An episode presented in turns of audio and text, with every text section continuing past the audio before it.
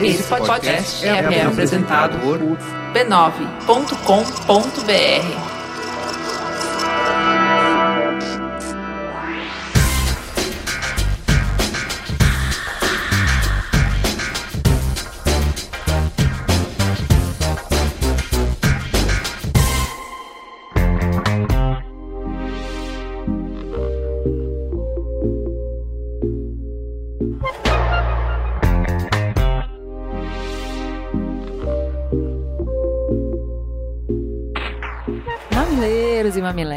mamiletes, em meio à correria do dia a dia, chegou seu podcast semanal para momentos de reflexão guiada. Vem que vamos te levar para o mundo das polêmicas, mas com empatia e respeito. Bora conversar comigo, Juva Lauer, e a garota que fez o almoço de domingo pra gente. Cris Bartz. Caio, o que, que tem para embalar o nosso momento juntos essa semana? Olá, personas Corraine aqui novamente para trazer a vocês os responsáveis por dar mais cor ao Mamilos desta semana. Lembrando sempre que se você quiser colaborar com o conteúdo musical deste programa, pode nos recomendar bandas ou artistas independentes no e-mail sondomamilos@b9.com.br, sondomamilos@b9.com.br e facilite muito a minha vida se vocês enviarem os links do site oficial do artista ou então onde nós podemos buscar o download direto das músicas dele para utilizar no episódio. Nessa edição, nós iremos ouvir a banda Dessiné, um sexteto pernambucano cujas composições reverberam o espírito do nosso tempo na ótica feminina. Então fiquem aí com a banda Dessiné no som do Mamilos.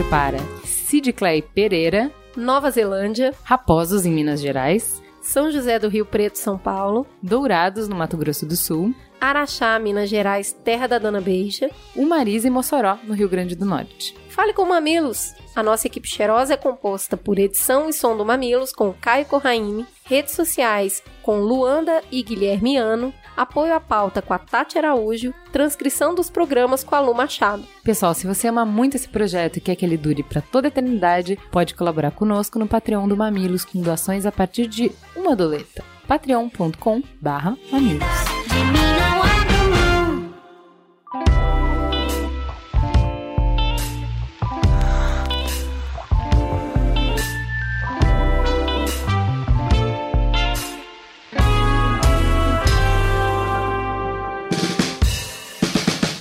programa tá saindo mais cedo, ainda estão chegando fala que eu discuto, mas a gente selecionou dois aqui para contar para vocês. O primeiro é da Patrícia. Depois do podcast sobre depressão, vocês inventaram o podcast antidepressão, né? Resolvi ouvir, mesmo não me relacionando com o tema, porque eu não tenho filhos. E de repente entraram as crianças falando ah, que fofo, meu Deus, me segura. Oh. Eu tô tentando ler do jeito que tá escrito.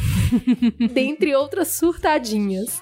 Explodi de fofice. Obrigada, suas lindas. E a Fabiana disse: Me chamo Fabiana, tenho 27 anos e moro no Rio de Janeiro. Sou uma milheira já tem um tempo e amo de paixão esse espaço abençoado de empatia e discussão construtiva nesse mundo de extremos que vivemos hoje. E o sotaque lindo da Cris, que me dá aquela saudade da minha Minas. Especialmente porque em casa não tem conversa. Minha mãe é extremamente apaixonada por suas convicções e ai ai ai se você discorda dela. Bem, quando vocês começaram a falar de discurso agressivo nesse último episódio, eu senti que foi comigo mesmo. Eu e minha mãe estamos presos num ciclo infinito de brigas e mágoas. Agora eu reconheço que em parte causado por discurso agressivo desde sempre, e isso não é uma generalização para enfatizar meu ponto, simplesmente desde que eu me entendo por gente, nós estamos nesse tipo de situação. Pois bem, terminei de ouvir o episódio e mandei o link para minha mãe escutar também. E uma conversa rápida entre a Ju e o Frederico e o impossível aconteceu, já que passamos por algumas psicólogas, ainda atualmente estou vendo uma terapeuta com uma mãe, mas nada conseguia fazer ela aceitar que também errou e erra no nosso convívio. Agora, ela está disposta a pelo menos tentar. Já pedi o livro recomendado na Amazon para todo mundo ler aqui em casa. E não sei se a paz mundial chega, mas acho que vocês conseguiram trazer esperança de paz para minha casa. Muitíssimo obrigada. Continuem com o trabalho lindo de vocês.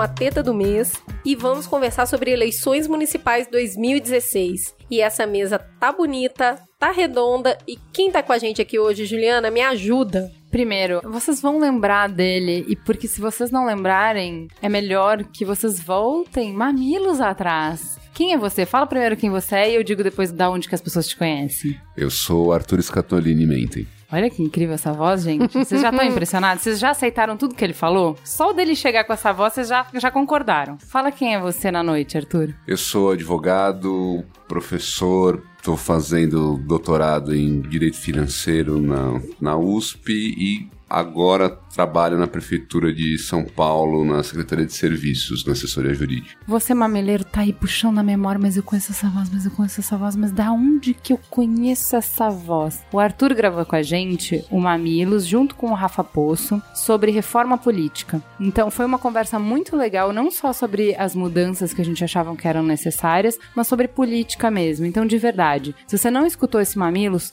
corre lá, escuta, que é um dos nossos programas preferidos. E aqui do nosso outro lado, tem alguém polêmico que participou de um dos mamilos mais polêmicos da nossa história. Quem é você? Eu sou Túlio Custódio. Muito bem, Túlio, você foi ovacionado no Mamilo sobre cotas. Não é mesmo? Fui. Foi. Foi demais. Mas, Túlio, fala pra gente, quem é você na fila do pão? Eu sou sociólogo, eu sou curador de conhecimento na Inexplorato, eu tenho um projeto chamado Pitacodemia, que é de compartilhamento de conhecimento. Eu também sou membro do coletivo Sistema Negro. E atualmente eu sou coordenador de uma campanha, Márcio Black, 18111. Sou pai do Lamar, Quer dizer, as pessoas ficam bravas, né? De falar pai de cachorro, não é justo, mas. Então, cuidador de um cachorro, meu Lamar. Namorado de uma mulher maravilhosa, Esté, e. E amigo do Oga. Amigo do amigo Hugo, do que é do. Sistema Negro. Que é do Sistema Negro. Meninos, primeiro, antes de qualquer coisa, já muito obrigada que vocês vieram aqui com exígua antecedência, né? Assim, foi realmente um Mamilos convocado às pressas. Eu diria que é um plantão. É um plantão feito numa situação emergencial para ajudar os mamileiros que estavam pedindo pra gente fazer um guia de votação. Então, às vésperas da eleição, a gente está trazendo esse conteúdo super especial para ajudar todo mundo a votar com consciência. Qual é o fato? Brasileiro vota mal, brasileiro não sabe votar, votar é difícil. Eu nem entendo bem para que servem tantos cargos. Não me lembro em que votei nas últimas eleições. Não gosto de política, assunto chato. Político é tudo corrupto. Essas são frases que se ouve por aí o tempo todo. Nosso passado recente na democracia nos mostra que votar é coisa séria. Depois de tantas frustrações e dores, estamos pensando mais e criticando mais os políticos. O riso que corria solto ao ver candidatos bizarros na TV, cada dia mais cede espaço ao questionamento sobre como queremos nos ver representados. Nas palavras de Thomas Sowell, o fato de que muitos políticos de sucesso sejam mentirosos não é exclusivamente um reflexo da classe política, é também um reflexo do eleitorado. Quando as pessoas querem o impossível, somente mentirosos podem satisfazê-las. Assim como tudo na vida, não tem solução mágica para a política. É preciso entender para saber usar. Isso é o que queremos fazer um pouquinho nessa teta especial Eleições Municipais 2016. Mais do que certo ou errado, nossa proposta é conversar um pouco sobre como podemos exercer melhor esse direito com mais consciência e buscarmos uma participação mais efetiva nesse jogo. E aí, a Cris preparou com todo carinho um roteiro pra gente passar um passo a passo de algumas das dúvidas mais comuns e algumas das discussões que a gente precisa ter justamente para buscar esse voto com mais consciência. E a primeira é falar sobre identificação biométrica, porque a gente ouviu isso hoje, né, Cris? Ah, eu não vou poder votar porque eu não consegui fazer a identificação biométrica. É verdade, Cris? Então, a biometria é uma tecnologia para trazer mais segurança, né? O Brasil ele é referência mundial na busca de eleições cada vez mais ágeis e seguras e a biometria é uma delas. É acoplado na urna. Muita gente já deve estar fazendo isso no banco hoje no caixa eletrônica. Se você cadastrou a sua digital, você consegue usá-la ao invés de usar uma senha numérica e é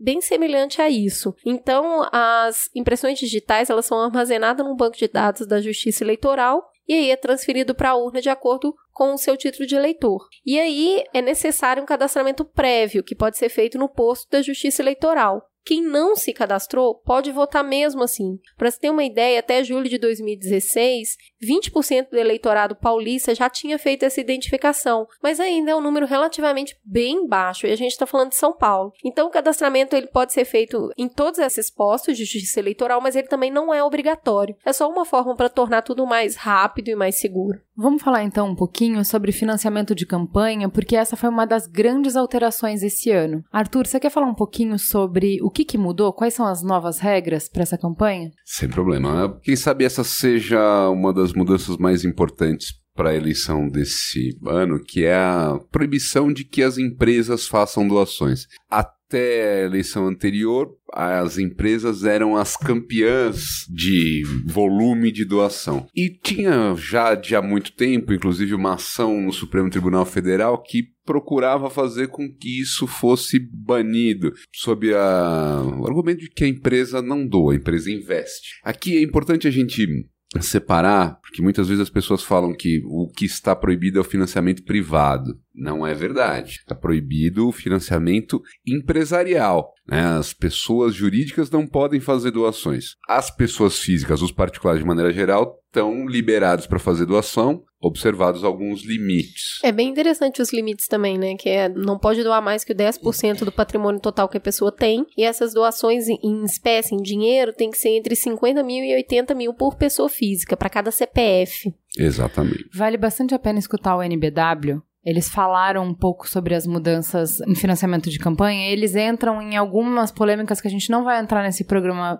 pelo objetivo que a gente tem, que é de discutir se esse é o melhor modelo, se não é, se vai continuar, se não vai. As acusações de que já estão ocorrendo uma série de fraudes. Sim, as pessoas vendem, emprestam, cedem CPFs, É, mas eles até dinheiro. eles falam assim: ah, modelo à prova de burlar não vai Não ter. vai. A questão é: é mais fácil você burlar um caixa 2 ou você ter que burlar milhares de CPF, porque você precisa fazer um monte de CPF? Então eles fazem um pouco essa discussão lá. Eu acho que vale ouvir se a gente não vai entrar nisso, né? Mas olha, o dinheiro não vem só daí. Eu queria que o, o Túlio falasse um pouquinho do fundo partidário. Para que, que serve isso? Porque essa grana aí também vale. É, o fundo partidário, ele seria uma possibilidade de você equalizar um pouco as coisas, principalmente considerando que você tem vários partidos com diversos espectros ideológicos, e a ideia é, num sistema onde o poder econômico teria mais força, partidos que têm ideologias ou perspectivas que são contrárias ou fugiriam a esse poder ideológico, ele teria menos condições de receber financiamento, de receber dinheiro, de ter um aporte. Pois bem, ah, o fundo ele seria essa maneira de um repasse que vem da esfera federal para os partidos para que eles consigam minimamente bancar sua estrutura e tudo mais. Eu achei legal, eu fui estudar um pouco disso. Foi Uhum. criado no governo Castelo Branco, que a ideia era manter a autonomia financeira, permitindo a existência e criando espaço para existirem partidos eles poderem se financiar. É, e a origem já é muito interessante, né? Né? Porque já deixa claro a que veio. Eu achei bonitinho porque ela falou uma coisa e contradisse o que ela disse. Ela falou tão Não. empolgada, mas Castelo Branco, uma coisa mas tão foi na- boa que ele fez pra Então. gente, pro povo, não é De minha qualquer gente? forma, foi nessa época que aconteceu e esse repasse vem da União. Né? Uhum. Vem de multas e penalidades eleitorais e de doações privadas. E, E, vinha de doações e privadas. de recursos do orçamento. A, a gente, quando fala que o modelo de financiamento do Brasil é um modelo de financiamento privado, comete uma impropriedade grande, é um financiamento misto. Uma das coisas que, e aí, né, hoje, assim, na realidade, próximo a uma campanha eu tenho percebido, é que, bom, primeiro é esse dinheiro, ele é um dinheiro que ele é, é o salário mínimo de muitos partidos. No sistema de vários partidos que nós temos, hoje nós estamos em 30. 34, É, 35 para dar um 35. chute. Exato. Então tem vários partidos que eles são criados e são estruturados a partir do fundo partidário. O que faz com que haja menos interesse nesse financiamento de perspectivas, candidatos, vozes e representação, e mais uma perspectiva mini corporativa desses partidos que vivem disso. Né? Então são os políticos profissionais, não porque o cara tá lá 7, 30, não sei quantos mil mandatos, mas porque ele vive dessa burocracia, nesse lugar mediano entre representação e o povo, onde ele vive com esse orçamento. Então, orçamento de pequenos é, serviços, lugar alugado, blá blá blá, tudo mais. Então, isso é um problema. Então, esse dinheiro ele fica ali girando nesse mundo burocrático. A gente está falando em 2016 de 819 milhões de reais. E existe uma regra para organizar isso: 5% dos recursos são divididos igualmente para todos os partidos, mas aí 95% é dividido proporcionalmente de acordo com a quantidade de votos que cada partido obteve. E adivinha quem é?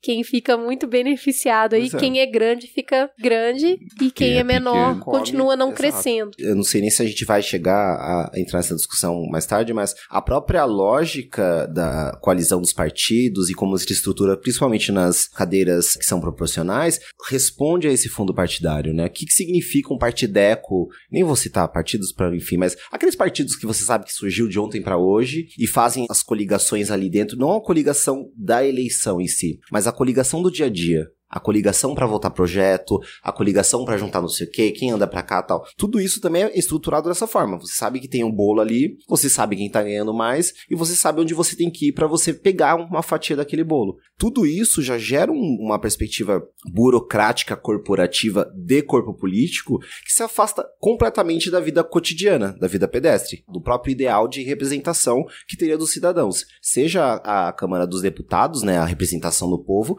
seja o do Senado, representação do Estado. Enfim, Já entrando um pouquinho nisso de coligação, a gente está falando, atualmente tem 16 mil candidatos a prefeito no Brasil, 13 mil têm apoio de coligação. Então eu queria que você falasse um pouquinho para que, que realmente serve isso? Por que, que as pessoas fazem? Por que, que partidos fazem coligações?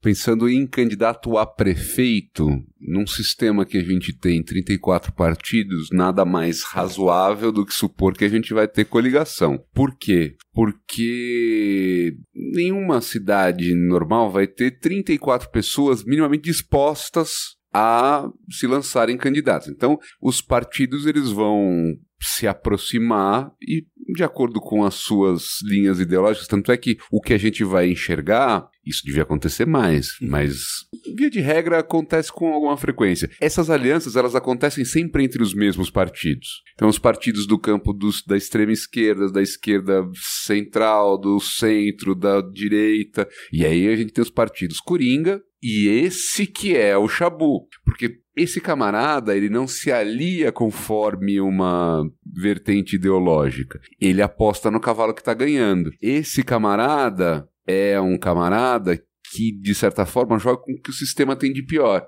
Para a gente não falar de eleição municipal e discutir um seu ponto de vista nacional, isso é o PMDB. Nunca elege ninguém, mas nunca está fora do poder. O PMDB é governo sem ter nunca eleito um presidente democraticamente dos seus quadros desde 88. Era governo com o Collor, foi governo com o Fernando Henrique, foi governo com Lula, Dilma e agora é governo com Temer. Então o que significa isso? São governos minimamente parecidos? Não, esse partido é um camaleão. Da onde vem este camaleão? O problema não é a coligação. O problema é esse monstro. Quando a gente para para orientar e entender que nada mais justo do que partidos se unirem para levar um mesmo representante, e é claro que eles vão se unir por questões ideológicas, aí você já não vê mais sentido nenhum quando as coligações diferem de lugar para lugar. Uhum. Né? Aqui você é da minha ideologia, em outro estado a minha ideologia é com outro partido. Então já começa por aí. E pior quando você vê, por exemplo, coligação PT-PSDB, coligação PSOL-DEM, Pois é.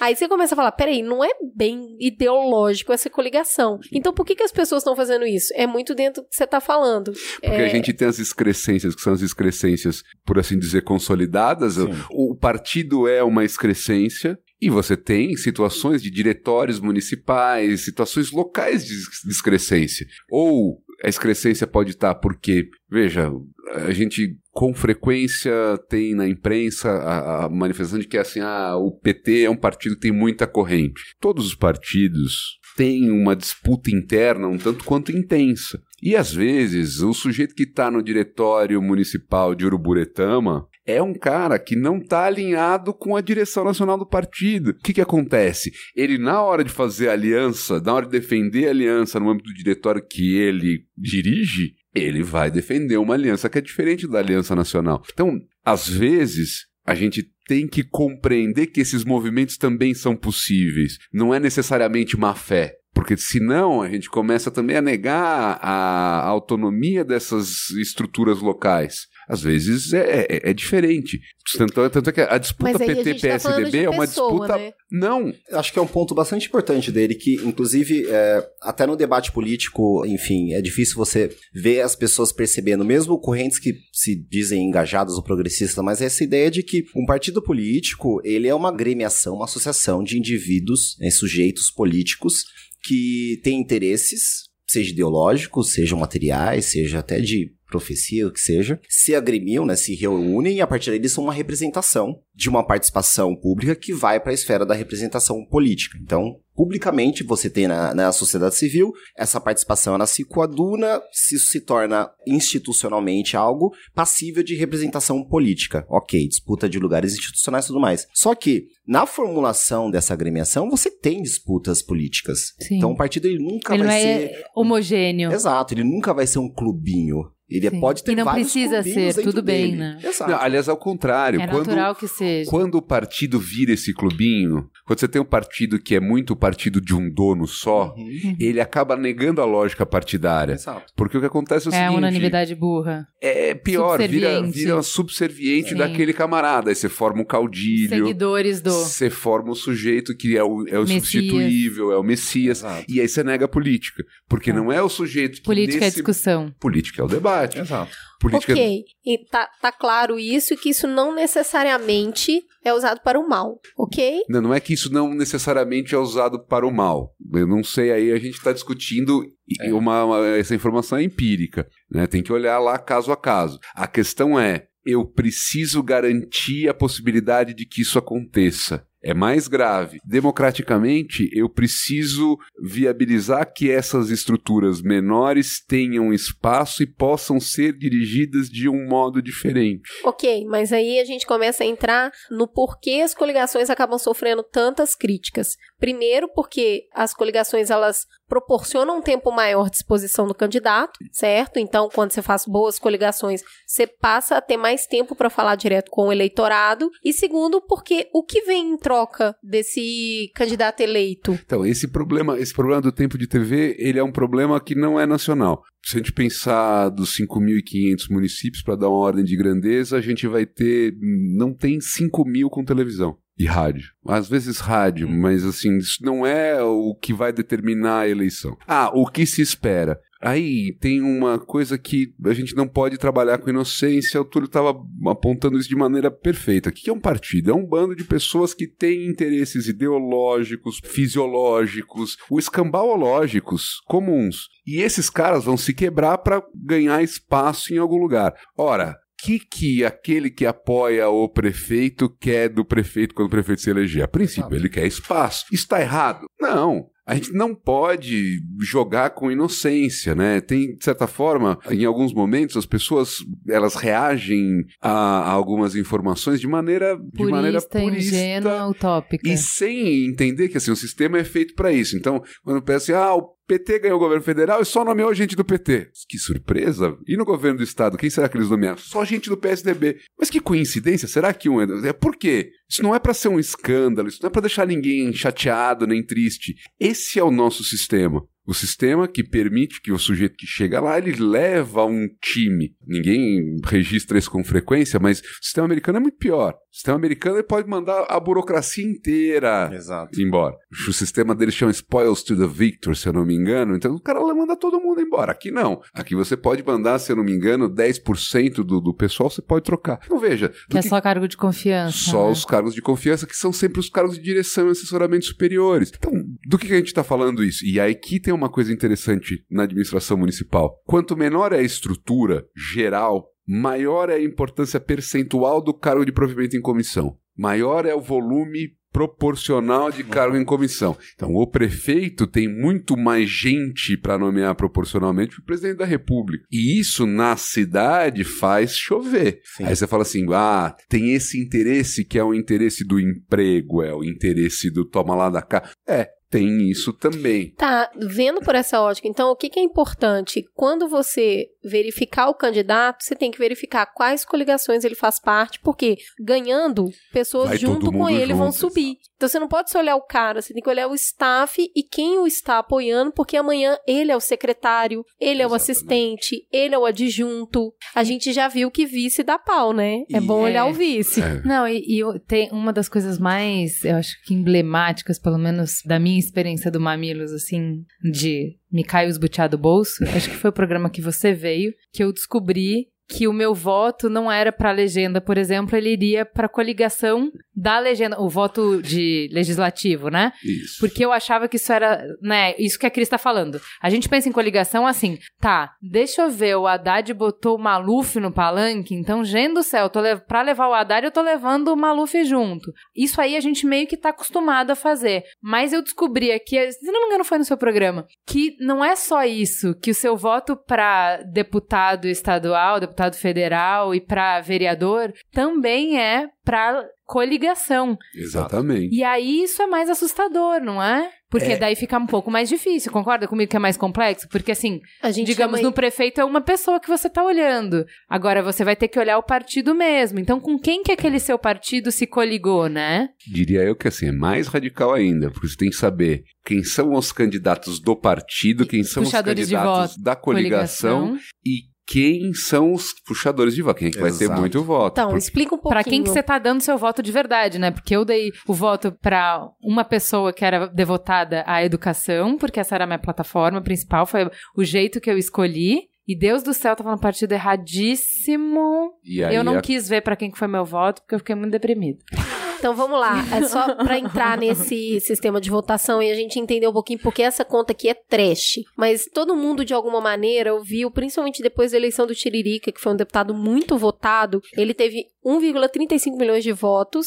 Muito superior ao coeficiente eleitoral de São Paulo, que era de 304 mil votos. O que que isso representa? Que a coligação dele ganhou mais quatro cadeiras na Câmara Federal. Não o partido dele, Não o né? partido. Que, né? Porque teoricamente você fala assim, ah não, mas o partido, teoricamente, né, do Tiririca, por mim, se eu não levar só o Tiririca, se eu levar a galera do PSOL, por exemplo, pra mim tá beleza. Eu vou jogar essa bomba na mão do Túlio. Me explica o sistema proporcional. Nossa. Só não vale depois falar pra eu explicar como é que faz a sobra. É, nem, é, não, não nem. Deixa a sobra pra próxima eleição. Se a gente conseguir entender pelo menos o sistema, agora já vai. É. Porque a sobra, Deus me livre. E não vai sobrar também, então foda-se. Eu vou, eu vou começar falando, na verdade, pela questão do puxador de voto. Aí o Arthur me ajuda com a questão do voto proporcional. Eu acho que ele tá, inclusive, muito mais qualificado pra falar disso. Mas tem uma coisa que o puxador de voto faz, na lógica de como esse sistema tá estruturado, que ele continua reproduzindo a figura personalista da política. Então, por mais que você faça um cálculo matemático eleitoral para você prestigiar a ideia de partido e coligação, pensando em como proporcionalmente esse partido, a partir do número de votos que ele teve, né, a conjunção partido-coligação e o número total dos votos válidos, para você entender quantas cadeiras das disponíveis esse partido vai ter, a lógica do puxador de voto ele é quase que um, é, uma gambiarra, não vou nem usar o termo hacker porque eu acho que é ruim nesse sentido, mas ele é uma lógica, uma tecnologia da canalice, poderia dizer, Ótimo ah, termo, que gente. se apropria de uma cultura política que já existe, que é a personalista, que Sim. significa inclusive Messiânica. messiânica, o que significa que ela é quase pré-democrática, é uma noção de que o político é esse padrinho, né, essa pessoa que vai nos salvar, né, o Messias e tudo mais, e apropria essa lógica dentro dessa matemática que seria uma matemática moderna da proporcionalidade. E é muito triste pra mim ver, apesar de eu entender, mas é triste politicamente falando, que os partidos, inclusive os mais progressistas, eles se usam dessa lógica, porque eles Sim. sabem que, na verdade, o Porque que é o você que precisa funciona, né? Jogam o jogo, né? Tem um pouco isso, né, Túlio? Que assim, se o jogo é assim, se eu não jogar o jogo, eu tô fora do jogo e aí não tem como eu discutir, porque ninguém vai me escutar. Então, eu tenho aquela lógica do eu vou jogar o jogo pra de dentro mudar a regra do jogo. Exato. Né? Exato. Mas assim, o proporcional, diferente do majoritário. O majoritário nós sabemos. O majoritário é número de votos, pau. Então você Passou tem lá, 50%, Você tem um que ganhou. teve 10 votos, você teve um que teve 12 votos. Ganhou quem tem 12 votos. Legal. O proporcional já é mais complicado. O proporcional ele envolve não só a realidade daquele partido, mas também as coligações que ele fez. Então o que acontece? Você pega um montante daqueles votos que são chamados votos válidos, ou seja, votos que são usados para dizer, ok, esse voto dessa pessoa pode ser computado como válido dentro do sistema político. Legal. Você pega essa quantidade de votos válidos no sistema, você pega a quantidade de votos. Ixi, peraí agora. Não, de cadeiras disponíveis. De cadeiras, faz a divisão. E aí você tem um coeficiente, que é essa ideia da quantidade né, média de votos necessárias para a eleição. Com esse quociente, você faz a divisão com o número de votos que aquele partido e ou coligação teve, e a partir disso, sabendo o número de cadeiras, sabendo o coeficiente eleitoral, você sabe quantas cadeiras um determinado partido ou coligação vai assumir. Qual é a, a, uma das tretas? Acho que a gente vai levantar várias bolas aqui. A primeira é que as pessoas não têm noção dessa matemática. Elas operam não só na lógica personalista, mas na lógica do desconhecimento mesmo,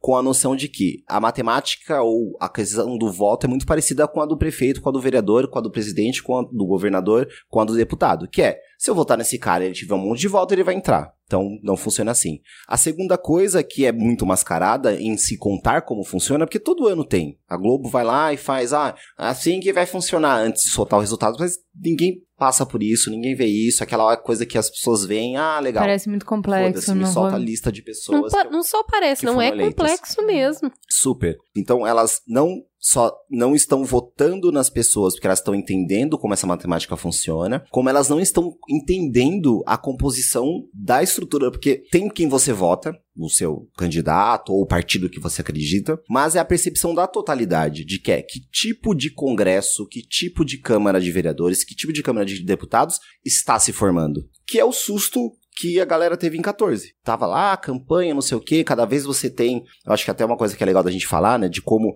as campanhas estão sendo feitas de um tempo para cá, essa possibilidade de usar as redes sociais, isso, né, esse ânimo dessas vozes que não tinham espaço na TV, elas estão na internet e tudo mais e tal, mas ao mesmo tempo a galera chegou, pum, 14, o que aconteceu? Congresso mais conservador desde 1964. E as pessoas se assustam. Por que elas se assustam? Porque ao mesmo tempo, dentro dessa lógica de campanhas e tudo mais, elas estão ali, no mundo do candidato delas, no mundo do partido delas, e não, não vendo como está se compondo todo o sistema na sua matemática, no seu financiamento. Então, o que eu acho que o Túlio está falando que é muito legal é de ter visão estratégica e principalmente a gente está falando de coligação como uma coisa tão negativa e política também é construir aliados e construir consenso. Então o que o Túlio está falando às vezes é o seguinte: para Ju às vezes é muito importante para educação. Para o Arthur, às vezes é muito importante saneamento básico. A questão é o seguinte: a gente tem mais em comum do que com o Túlio. Só que se a gente cada um ficar sozinho, a gente tem a mesma quantidade de votos do Túlio. Então é nisso que ele tá falando que a gente tem que ser mais estratégico de entender não só o que você está preocupado, mas o contexto geral, para entender em que momentos você vai ter que ceder e vai ter que combinar. Então, Arthur, se eu for com você nessa, na próxima você vem comigo? Cris, vamos junto com o Arthur, que na próxima a gente entende muito mal porque a gente fala de conchavo, que isso é conchavo, que isso é ruim, que isso é espúrio, que isso é você não ter ética, não ter moral quando na verdade a gente é o, o é, jogo é, da política é o jogo de negociação, diálogo. De, de diálogo. O brasileiro que... não gosta de combinar voto nem no BBB.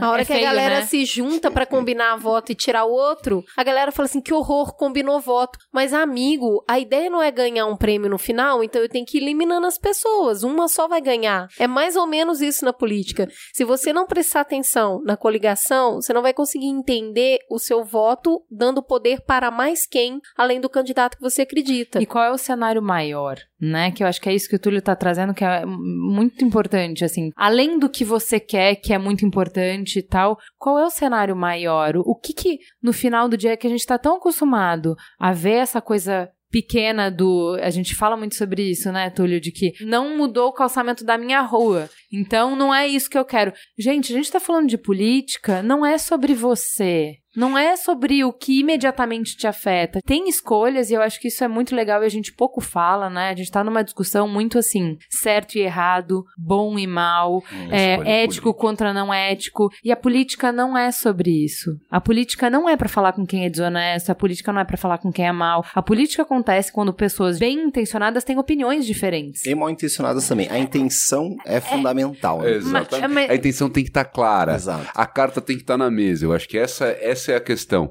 E por isso se fala tão mal da coligação proporcional. A coligação proporcional, ela é muito mais espinhosa para se defender. Porque, no fim e ao cabo, a gente acaba perdendo um dado importante nessa história toda. Quando o Tiririca se elege, se eu não me engano, o Tiririca estava na coligação do PT na última eleição. O que é que significou isso? Teve muita gente que em vários meios de movimento social é bem visto e que foi eleito com esse voto do Tiririca. Então tem uma. O, o que, que a Juliana estava falando de que isso é um jeito de fazer. É um jeito de fazer. É um caminho. É um jeito de fazer legal? Não. Agora, tem uma diferença importante entre o Tiririca e o Enéas. O Enéas é um fenômeno um pouco mais distante. Muitos ouvintes não vão saber quem é o Enéas. Tem muito ouvinte jovem, mas era um figuraço da política brasileira. Ele faleceu, ele chegou em terceiro lugar na eleição presidencial de 89, né? com uma propaganda eleitoral de 30 segundos, e ele era um cara extremamente histriônico, e ele terminava dizendo, meu nome é Enéas, né, de maneira muito firme, e esse sujeito foi candidato a deputado federal,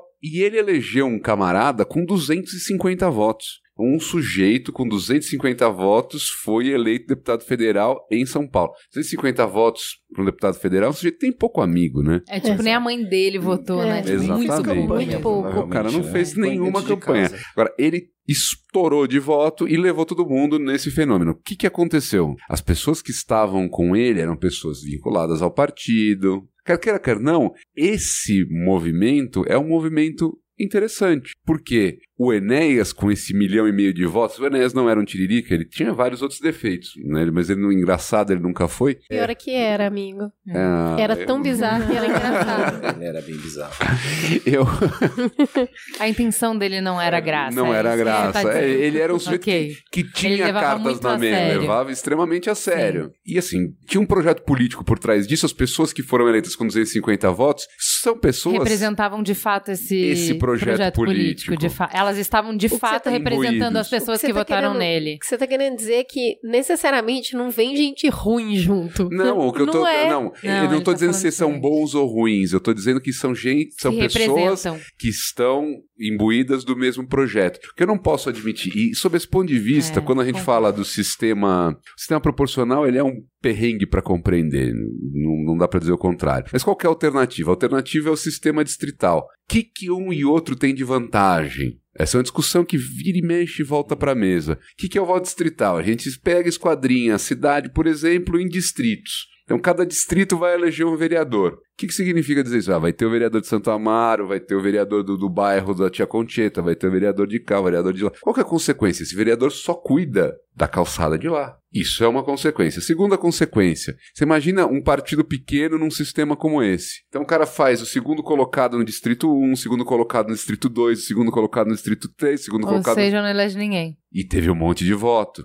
Sim. Então, o sistema proporcional, toda essa conta, que é uma zona, ela existe exatamente para viabilizar a, a- As minorias. as minorias. Exato. Então, quem fala mal do sistema eleitoral, enquanto pelo menos em mim, um, um- do, do sistema proporcional, encontra um crítico em mim, porque assim, é o único jeito que garante que as minorias estejam representadas. Se o cara conseguir fazer Que o dá uma chance, né? Porque garante, a gente já Ah, tá não. vendo que de fato não tá acontecendo. Não, e aí eu- acho que acho que até o Eu acho, que, eu acho que a garantia não existe, mas Dá chance, dá chance. É o mais- Possibilita, né? É o, é o mais fácil, porque se for pro distrital misto, mesmo o distrital misto, que é melhor que o distrital, é. Eu acho que É- mais é, tão interessante quanto isso é colocar, eh, seguindo passos, né, do mesmo jeito que a gente falou no início do financiamento, tem prós, tem contras. O que nós temos hoje é isso e você deve observar isto. Aqui no sistema de voto proporcional de coligação, a manchete que fica, o Twitter que fica aqui é o seguinte: preste atenção nas coligações, porque essas pessoas vão subir junto. É, e principalmente porque a gente tem uma crise ideológica de partido. Então, por exemplo, o que o Arthur tá querendo dar, o exemplo maior do Enéas, é que o partido do Enéas tinha uma agenda clara. Quem votou no Enéas votou pra essa agenda. Tudo bem que um monte de gente votou pela piada, mas assim, quem votou, teoricamente, votou na agenda. Quando ele leva todo mundo, arrasta o partido inteiro,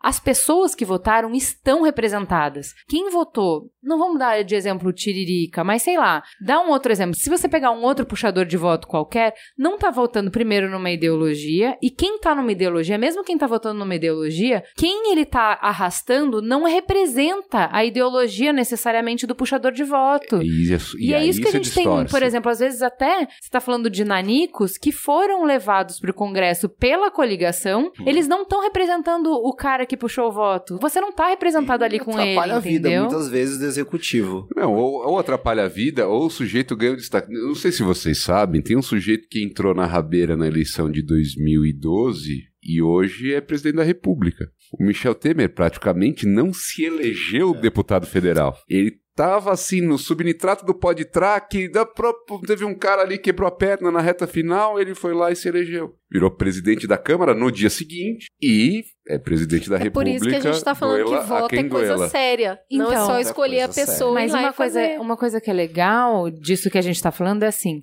não é uma questão tanto de questionar a regra, embora você possa questionar, Uhum. como de, independente da regra, depende do uso que você faz da regra. Então é isso. Então, por exemplo, se a gente entendeu que do puxador de Puxador, voto, uhum. ele pode ser bom, né? Caso, por exemplo, você tenha, sei lá, eu vou falar o exemplo que é muito usado hoje. É, a gente viu uma matéria do Nexo que falava que PSOL e Rede, com pouquíssimos deputados, conseguiram entravar medidas que eram extremamente polêmicas lá na Câmara, né? Sim. Então, o que que acontece? Por exemplo, vou dar bem exemplo, não, não tomem isso como posicionamento e tal, mas digamos, se o pessoal não faz coligação e o pessoal tem uma agenda muito clara, eles colocam claramente o que eles querem, se você votar nos candidatos do PSOL e tiver um puxador de voto, como claramente o Jean Willis é, como claramente o Ivan Valente é, se você tá levando só pessoas que pensam exatamente o que você quer, não é teoricamente uma coisa ruim. Muito pelo contrário. Não muito é? pelo contrário. Até Então porque não necessariamente a regra é ruim, é isso que eu tô querendo dizer. Desde que você entenda a regra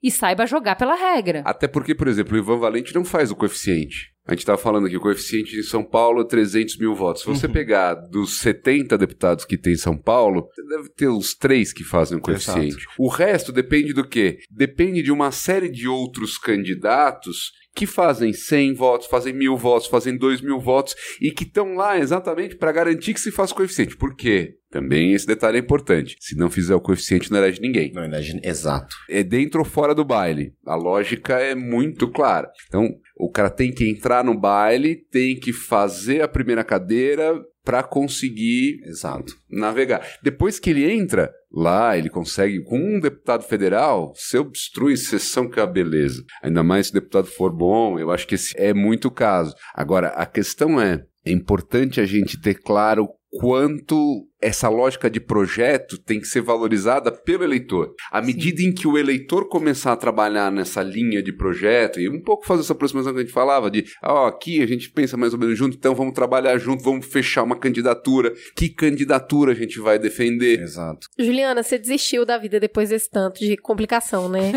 Então você vai votar Não, nulo não ou branco? Me conta. E aí, você acha que faz diferença votar nulo ou branco? É sempre bom explicar, acho que a gente já explicou em algum programa também sobre isso, mas é importante. O voto branco é considerado um voto conformista. O eleitor que utiliza essa forma de voto seria um sujeito satisfeito com qualquer um dos candidatos que ganhasse. A ideia por trás disso é que todos os votos em branco vão para o candidato vencedor. Já o voto nulo é tido como uma forma de protesto. Muita gente incentiva as pessoas a anularem o voto porque isso mostraria indignação coletiva com o estado político no nosso país e forçaria a realização de novas eleições com novos candidatos. Esse hoax, né, que é boato, isso circulou demais na eleição passada, na penúltima Sempre eleição. volta, é o Walking Dead isso aí. Mas Você assim, eu acho que justamente no- num período em que as pessoas têm uma crise de representatividade, isso volta com mais força. Da onde que vem isso? Assim, é importante a gente identificar a fonte do boato, né? Tem a disposição do Código Eleitoral que fala que se mais da metade dos votos da eleição forem anulados, a eleição não vale. Vai ter que convocar uma nova eleição. Estes anulados não significa anulados pelo eleitor, é anulados pelo juiz eleitoral. Pode acontecer o seguinte, vamos imaginar que aqui nessa urna tinha que ter 10 votos. Aí eu vou lá contar os votos da urna, não tem 10, tem 12. A gente joga a urna fora. Se isso acontecer com mais da metade, acho que é das urnas, agora estou em dúvida a respeito do critério. Aí a gente faz uma nova eleição. Sim, porque daí a gente teve um problema de processo. Exatamente. Tem que ter essa regra pra gente garantir, Garantir a lisura do processo. e que exista certo? eleição. É. Mas não é uma coisa, ó, o voto que foi computado como nulo, o sujeito foi lá, votou, tem um voto. Aqui tinha 12 assinaturas, tem 12 votos. As 5 são nulos, 10 são nulos. Isso É, isso é importante. Os votos brancos são considerados inválidos, não favorecem nenhum candidato, e os votos nulos não têm poder de influenciar o rumo de uma eleição, porque eles diminuem o total de votos válidos. Então, na real, as duas coisas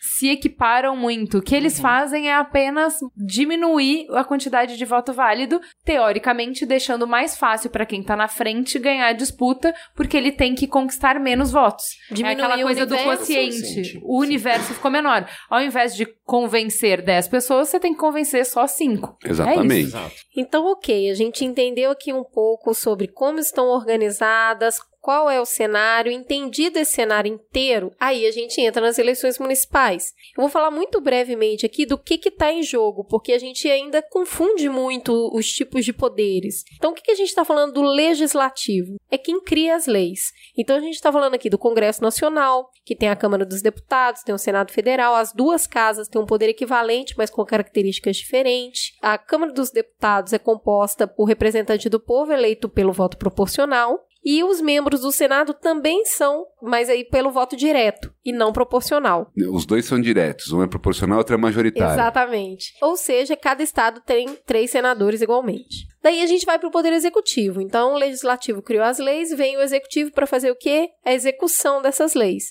Aí a gente vai para o presidente da República no âmbito federal, os governadores no âmbito estadual e os prefeitos no âmbito municipal. Os ministros de estados nomeados pelo presidente também compõem esse executivo. Então a gente chega no judiciário, que está muito em voga neste atual momento. O que, que ele tem que fazer? Fiscalizar o cumprimento dessas leis. Então, a função dele é a legalidade em relação à Constituição. Se o que foi proposto, se o que está sendo executado, está de acordo com a, a Bíblia né, da sociedade brasileira, que é a Constituição. A gente vê aí o Supremo Tribunal Federal e, em outras instâncias, também o Supremo Tribunal Eleitoral, o Tribunal Superior do Trabalho. Então, eles trabalham nesse conjunto de regras. Entendendo essas diferenças, então, está em jogo dois tipos de poder nessas eleições municipais tem o legislativo e o executivo. Como a gente tem aqui pessoas na mesa que conhecem de ambos, eu queria que primeiro o Arthur falasse um pouquinho do que, que é o prefeito, o que, que esse prefeito faz. O que, que ele pode prometer? O que está na esfera de atuação dele? O que, que não tá? Porque isso é uma das coisas que mais confunde o eleitor. Quando você está falando de maçãs e bananas, né? Sim. Quando você pergunta, e isso fizeram muito, muito com a Haddad, de perguntar para ele coisas que não tinham, não estavam na alçada de prefeito, né? Então acho que é bom a gente entender melhor o que que tá na alçada do prefeito. Eu acho que assim, eu vou dar um passo atrás junto com a Cris e falar um pouquinho de executivo e legislativo. A gente acaba tratando essas duas coisas como absolutamente independentes e isso é decorrência do que diz a Constituição. A Constituição fala, são poderes independentes e harmônicos entre si, executivo, legislativo e judiciário. Mas o que interessa é o seguinte, o que faz o poder executivo? O poder executivo é um fiel e obsequioso cumpridor da lei. O poder executivo faz o que a lei manda. E a Câmara? A Câmara aprova uma lei que tem uma, um grau de abstração que vai determinar o que o Poder Executivo vai fazer. De maneira geral, tá um o tempo inteiro tá bulindo com o outro. Então eles são independentes, mas eles se provocam, eles interagem. Um, por exemplo, vai ter uniforme para as crianças? Para ter uniforme para as crianças, é necessário que tenha uma lei aprovada na Câmara que disponibilize recursos para comprar uniforme para criança. Então, veja, pensar no prefeito, a gente tem que saber o que faz um e o que faz outro. Agora, pensar no prefeito sem pensar no vereador é a mesma coisa que você querer resolver o, o pneu e não pensar na roda. Eles andam juntos. Então, assim, essa é a primeira coisa. Aí é o que a gente tem que entender. Bom, isso aqui é uma federação. Bom, que significa dizer que o Brasil é uma federação? Um pedaço das coisas que nós esperamos do Estado, e aí quando eu falar de Estado, eu estou falando de todo mundo. O Estado membro, o Estado do Rio de Janeiro, de Santa Catarina, esse Estado, unidade federativa, a União e o município. Tudo que esse Estado com E maiúsculo tem que fazer é dividido em três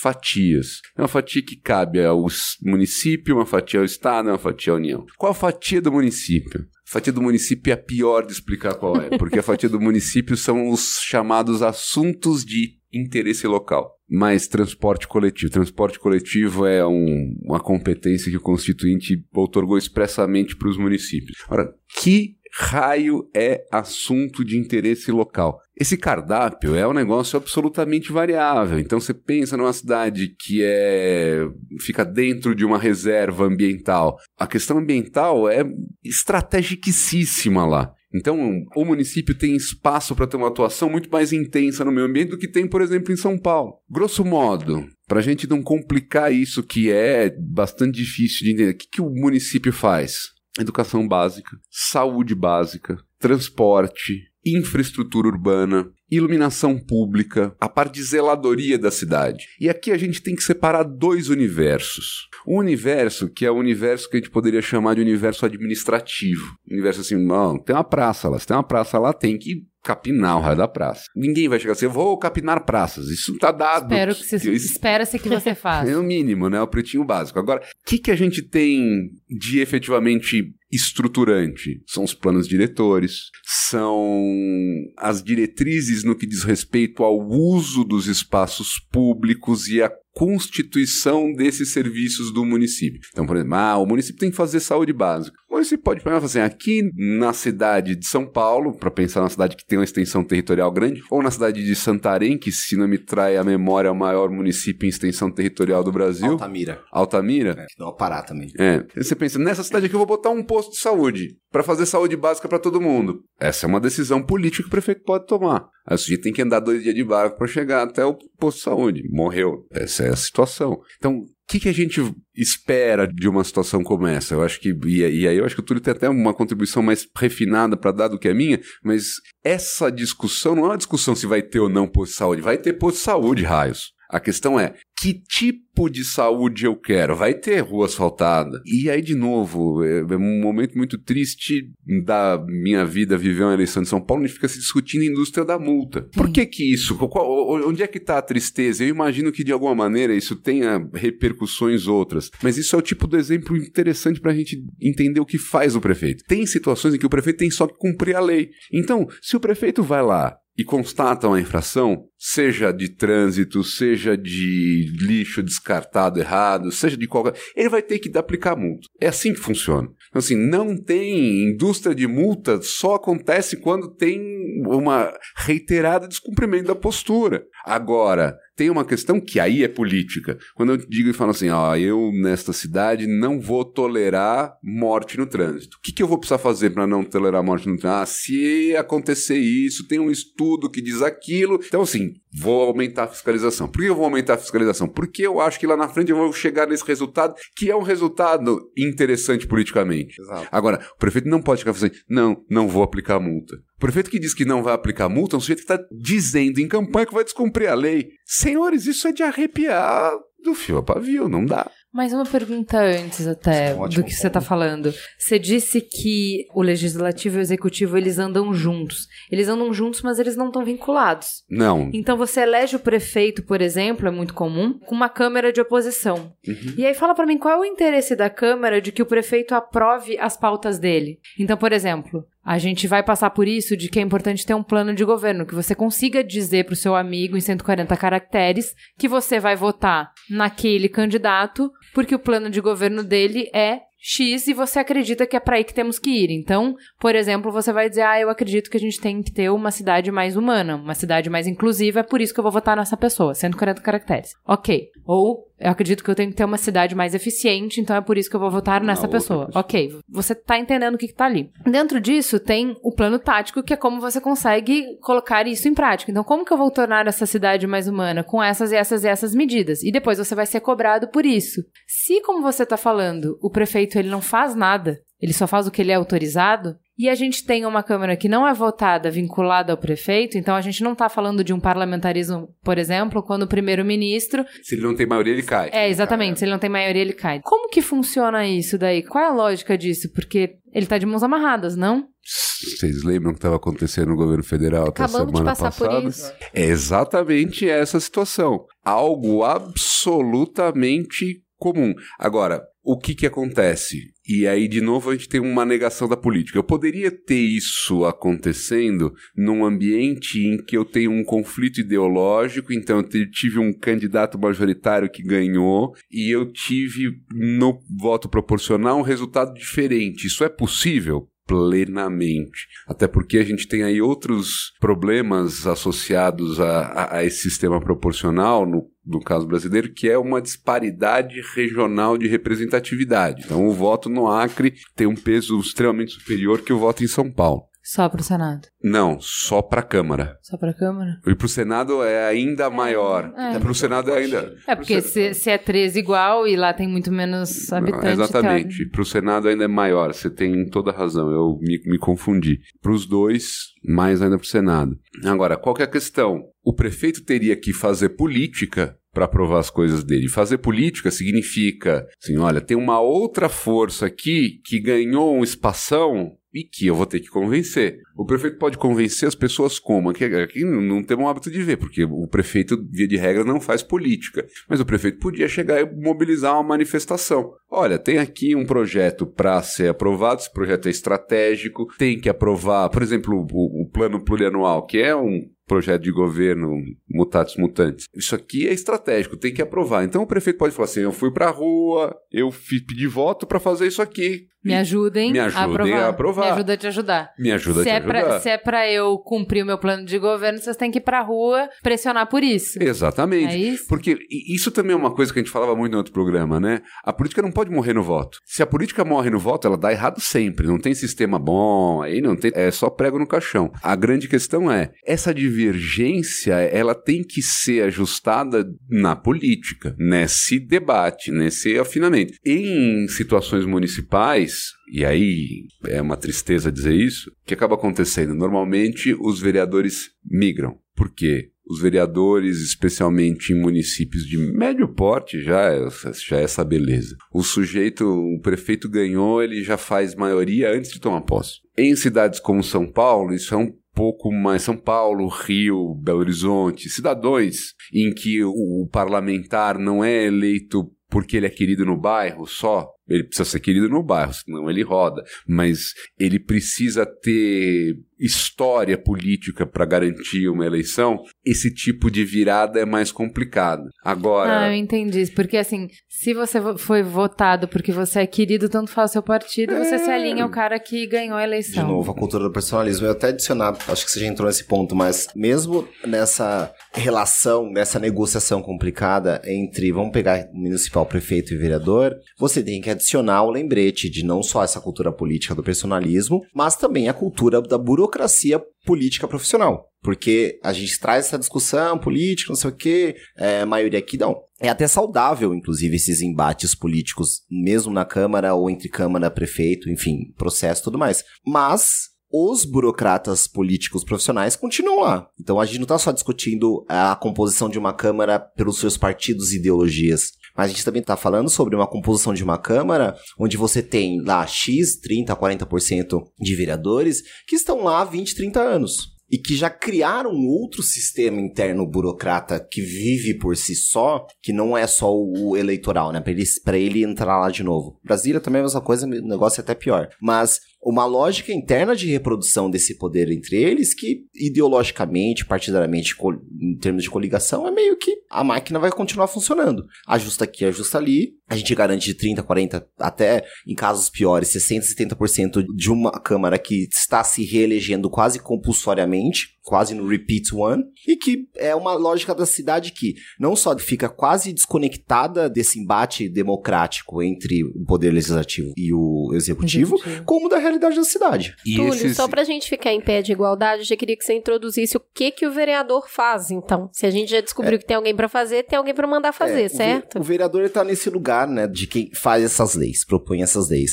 O vereador, ele tem um lugar interessante porque o papel dele de fazer essas leis e de garantir que essas leis sejam devidamente implementadas pelo executivo, o papel do prefeito, teria esse espaço de, como legislador, ser um representante do povo, a casa Similar do povo. à Câmara dos Deputados, Exato. é com o presidente, a gente Exato. tem os vereadores para com A elaboração dessas leis, elas deveriam ser um espelho de representação do povo que votou nesses vereadores. Então, o povo, nas suas diversas matizes, diferenças, ideologias, interesses e anseios, ele votou, teve a composição, blá blá blá. Então, você tem um corpo de vereadores, que, pela forma proporcional, você teria uma representação fidedigna do que é aquela sociedade e, consequentemente, esses vereadores, no seu conjunto, proporiam leis, passariam leis, votariam leis que têm a ver com os interesses daquela sociedade que eles estão representando. Tanto que as discussões, debates internos na Câmara, eles envolvem porque, claro, tem três lá que representam um grupo, tem dez que representam outro, mas você precisa gerar uma espécie de um consenso democrático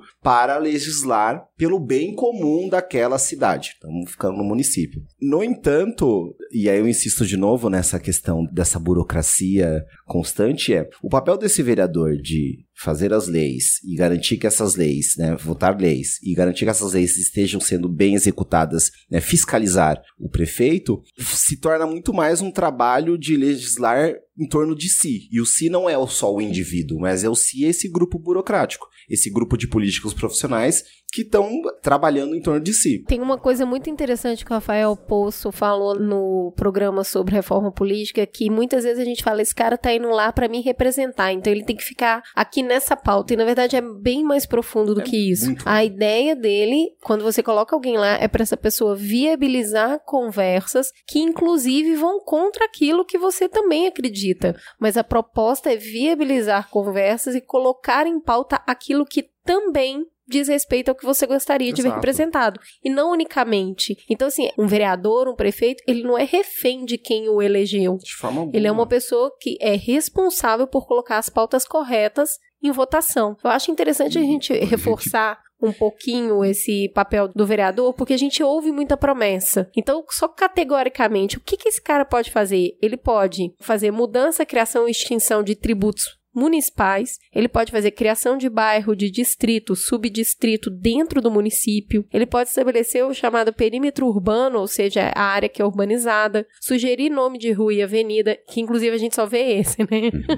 Até parece. Aprovar os documentos orçamentários do município, elaborar Fiscalizar, né? isso. Elaborar, deliberar um voto do plano diretor, que é tão sofrido para ser aprovado. Aprovar o plano municipal de educação. Estabelecer as regras de zoneamento. Determinar o tombamento de prédios com patrimônios públicos, preservando a memória do município. Fiscalizar as contas da prefeitura. Fiscalizar e controlar diretamente os atos do prefeito. Nada disso aqui, a priori, parece sedutor o suficiente para uma campanha É um trabalho chato. né? É assim, votem em mim porque eu vou fazer o tombamento daquele prédio e vou estender o perímetro urbano. Então, o que, que a gente percebe? Muitas das vezes, quando você liga a televisão, tá lá prometendo: eu vou fazer hospitais. Eu vou acabar com a polícia militar, mas gente, a polícia militar nem, Nem é, é do, do município. município. Então é muito importante prestar atenção se a proposta cabe ao cargo. Tem muita gente prometendo coisa que não é que ela tá mentindo, ela tá prometendo uma coisa que nem é da alçada dela. Ela não sabe o que ela foi fazer lá, né? É, Tá, tipo...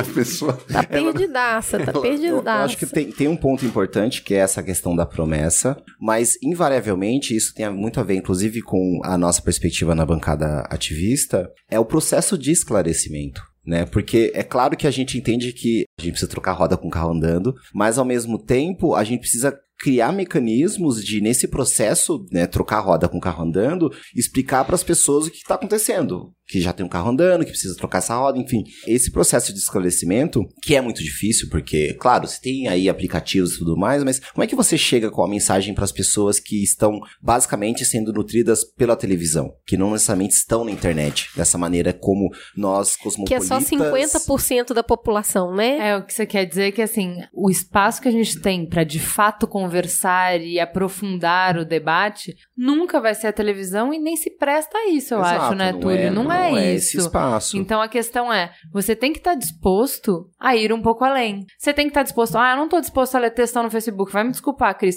Tudo bem. Então, senta no seu bairro na roda de discussão, porque tem várias. Exato. Então, assim, ou você vai presencial, ou você vai na internet, mas você vai, assim, requer um trabalho de aprofundamento. E- Que não vai ser assistir. Ah, então assim, Túlio, eu esse ano quero fazer tudo diferente. E aí eu me dispus a ouvir o horário político e escolher no horário. Assim, pegar o horário político e escolher o que, que é melhor. E esse é o ponto. Ledo engano. Não tem como, amigo. Não é que eles estão fazendo errado, não é que eles estão fazendo pra te enganar, embora estejam. Tudo bem, não tô Larga tirando isso, vida. tá? Mas a questão é que o próprio formato não permite, porque as discussões são maiores, elas são mais amplas, elas demoram mais do que isso. Exato. Então não, não tem como, você não vai conseguir votar coerentemente, cumprir o seu papel de cidadão, você não vai honrar seu voto apenas assistindo o horário político. E até o horário político frequentemente induz em erro. Ele faz exatamente, é o sujeito que vai acabar com a polícia militar, é o sujeito que vai construir oito hospitais.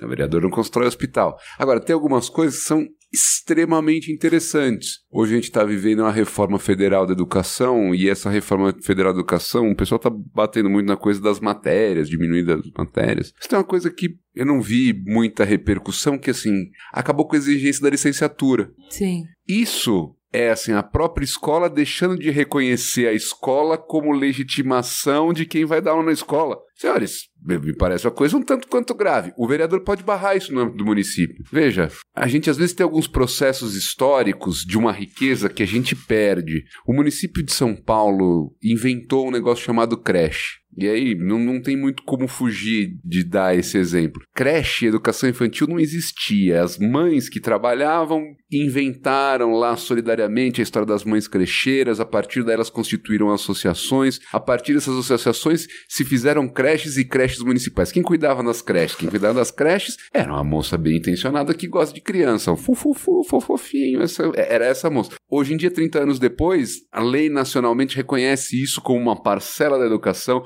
Essas pessoas são pedagogas. Veja, tem uma mudança de ponto de vista, de lugar político fabuloso. Era um direito das mães trabalhadoras, hoje é um direito das crianças que vão ser educadas, etc, etc, etc. Essa alteração política de 180 graus, ela pode acontecer por causa de um vereador. Isso é uma coisa Sem que às vezes as pessoas têm pouca percepção, porque tem um pouco a ideia de que existe hierarquia. Então manda a Câmara dos Deputados, depois manda a Assembleia Legislativa e a Câmara não faz nada. Isso não é verdade. A Câmara não deve nenhum beneplácito, não deve nada para a Assembleia. É muito assustador isso, né? A gente fica muito focado em eleição de presidente, de governador e de prefeito, mas eles executam. Sim. Sim. Quem que faz as leis? É esse mundaréu de gente aí que a gente tá vendo falar. A gente tem que tomar cuidado, assim, não, não dá para botar tudo na conta do legislativo por duas questões. O nosso modelo de tripartição dos poderes é o modelo chefe do executivo cêntrico. Então, o chefe do executivo manda mais do que devia. Isso não, não dá pra gente Governar negar. por MP, né? Que a gente É. via antes. E tem Essa o judiciário é fazendo MP. lei também. Então, o vereador não pode, gente, não pode prometer que ele vai terminar a obra de uma rua ou de uma escola. O que ele pode fazer, e aí nessa interação legislativo-executivo saudável isso acontece, que é o seguinte, olha, para que eu volte com você nesse projeto, eu quero aquele hospital. Exato. Então, como que isso acontece? E aí, de novo, olha a interação acontecendo. Esse vereador tem tão mais probabilidade de conseguir isso, quão mais próximo ele seja do prefeito. Exato. Isso é uma coisa normal, razoável. Sim. Isso é um problema? Sim. Por quê? Porque é nessa hora que, de certa forma, eu tenho uma cooptação do legislativo pelo executivo. E tem uma coisa que apareceu em várias falas, mas ainda eu acho que vale a pena a gente bater. O legislativo fiscaliza o executivo. Isso é função típica. Eles precisam fiscalizar o executivo. Quando a gente fala de fiscalização do executivo, normalmente vem na cabeça: ah, é a roubalheira. É pior que a roubalheira. É mais importante que a roubalheira. Não é quanto rouba de dinheiro. Não estou dizendo que isso é pouco importante, pelo amor de Deus, não, não me compreenda mal. Mas assim, é uma questão do rumo político. Então a gente tem uma escola que recebe um milhão de dinheiros. Este milhão de dinheiros tem que surtir um resultado. Se esse resultado não acontece, a Câmara tem que chamar o secretário de Educação lá e falar assim: escuta, meu velho, o que que você está fazendo para resolver esse problema? Quando a gente pensa em fiscalização pelo legislativo, é isso. É, o legislativo tem que estar em cima. A comissão de educação da Câmara, ela tem que funcionar guardadas as medidas como se ela fosse a Secretaria de Educação. Então, como é que está a educação fundamental, o que, que falta, quantas creches, tem que acompanhar. Então, não é fazer o plano de educação só, é fazer e acompanhar. O plano de educação leva 10 anos, tem um monitoramento. Nesse monitoramento, como é que eu interajo com a sociedade civil? Como é que eu faço para o movimento garantir que as informações efetivamente circulem? Isso é bonito para Xuxa, até porque é aí que o vereador deixa de ser o cara que dá nome na rua. Porque se o vereador acompanha esse processo de fiscalização, ele não tem tempo de pensar em nome de rua. tá certo. Vamos falar um pouquinho de representatividade, então, porque aí a gente entendeu as novidades, entendeu o cenário, entendeu as atribuições dos cargos que estão em jogo, e aí a gente começa a falar. Chegou até aqui, né? Chegou nesse ponto do programa, você fala: caraca, o negócio é complicado. Então, aí a gente vai lá pro tio Ben, né? Grandes poderes, grandes responsabilidades. O voto é um poder e ele traz muita responsabilidade e gerenciar esse poder realmente não é fácil. Então a real é, é difícil mesmo. E a gente está aqui para aprender junto para poder fazer direito. E aí a gente entra na conversa sobre o voto consciente. Eu queria dar uns dados muito rápidos aqui para vocês que eu levantei sobre essa representatividade. As mulheres, como que elas estão na política hoje no Brasil? No Congresso são 45 para 513 cadeiras. No Senado, são 11 do total de 81 senadores. Dos 27 governadores em exercício, só tem uma mulher. E das 4.895 prefeituras, 675 são comandados por mulher. No cargo de vereador, apenas 12% são mulheres.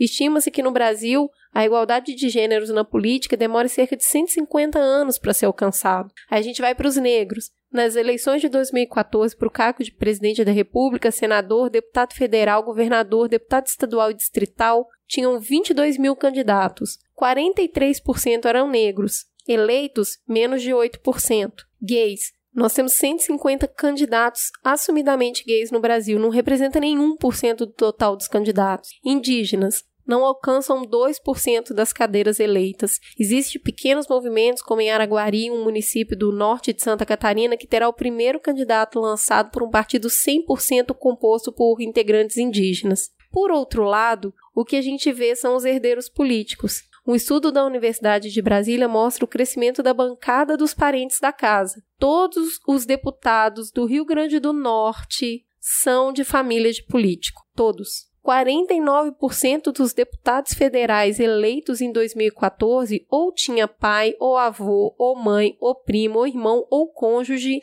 que também trabalhavam com política. Esse é o maior índice nas últimas quatro eleições. Atualmente, o estado que ilustra o melhor poder da dinastia das eleições é o Rio Grande do Norte, onde 100% dos oito deputados eleitos estão nesse perfil dessa pesquisa. Então, quando a gente vê a continuidade que o Túlio já falou aqui e a ausência do heterogêneo, né? Não tem esse heterogêneo, a gente tem mais dificuldade ainda de representação. Queria que o Túlio falasse um pouquinho sobre iniciativas que têm tentado mudar um pouco essa história, mudar um pouco essa pauta. Só para retomar, acho que são dois, tem dois problemas Quer dizer, tem muitos, mas dois aí pra gente usar como base para fazer essa discussão. Primeiro, que eu tô batendo, insistindo, né, nessa burocracia política profissional que tá aí se reproduzindo e tudo mais. Mas junto a ela, e que funciona numa dinâmica um pouco mais ampla, é um termo que ele é muito mal visto, mas ele é muito vivo e vigente, que é o coronelismo. E quando a gente fala em coronelismo, a gente não tá falando daquele cara lá da novela da Globo, o rei do gado, que tá longe, não. Coronelismo, na verdade, ele é um sistema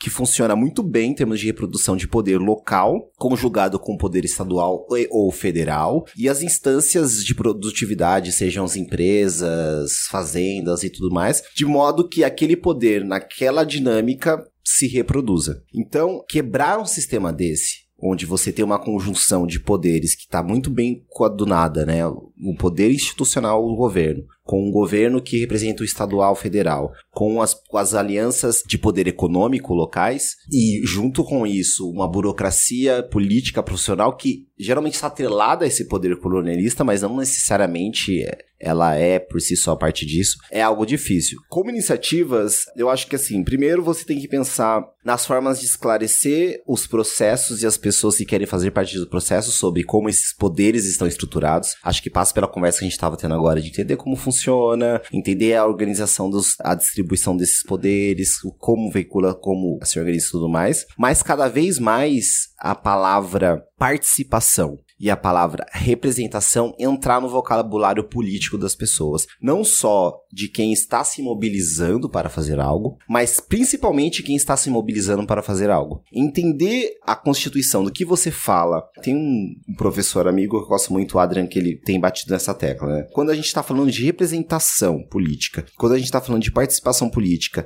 e quais são os meandros que envolvem a relação entre as pessoas da sociedade civil com esses poderes instituídos, e não só os meandros, mas esse vocabulário político e um conjunto de relações que é possível se estabelecer entre esses dois grupos, na verdade três, quatro, que seja, é fundamental para você criar formas diferenciadas de quebrar ou mudar essa estrutura. Eu vou dar um exemplo, acho que até um pouco mais da bancada ativista, ela nasceu não só numa ideia de que existiam algumas pessoas que foram a base para a criação da bancada que queriam ver um legislativo dos sonhos, né, de pensar na ideia de candidatos, de pessoas que eles conheciam por conta da sua participação política na sociedade, que deveriam ter um espaço de representação e, consequentemente, dariam representatividade, que essas duas coisas também é importante. Elas conversam, mas não são exatamente a mesma coisa. Elas seriam um espelho de representatividade dessa sociedade que esses ativistas estavam olhando, mas ao mesmo tempo retomar a política como algo que devia ser cuidado, querido, enfim, as pessoas deveriam se apaixonar por política novamente. Uma das estratégias que a bancada criou para fazer esse processo é as campanhas de flertaço, por exemplo. Então, vamos lá, botar os candidatos na rua e deixar os caras sentados na cadeira e deixar eles disponíveis para as pessoas, para elas sentarem, conversarem,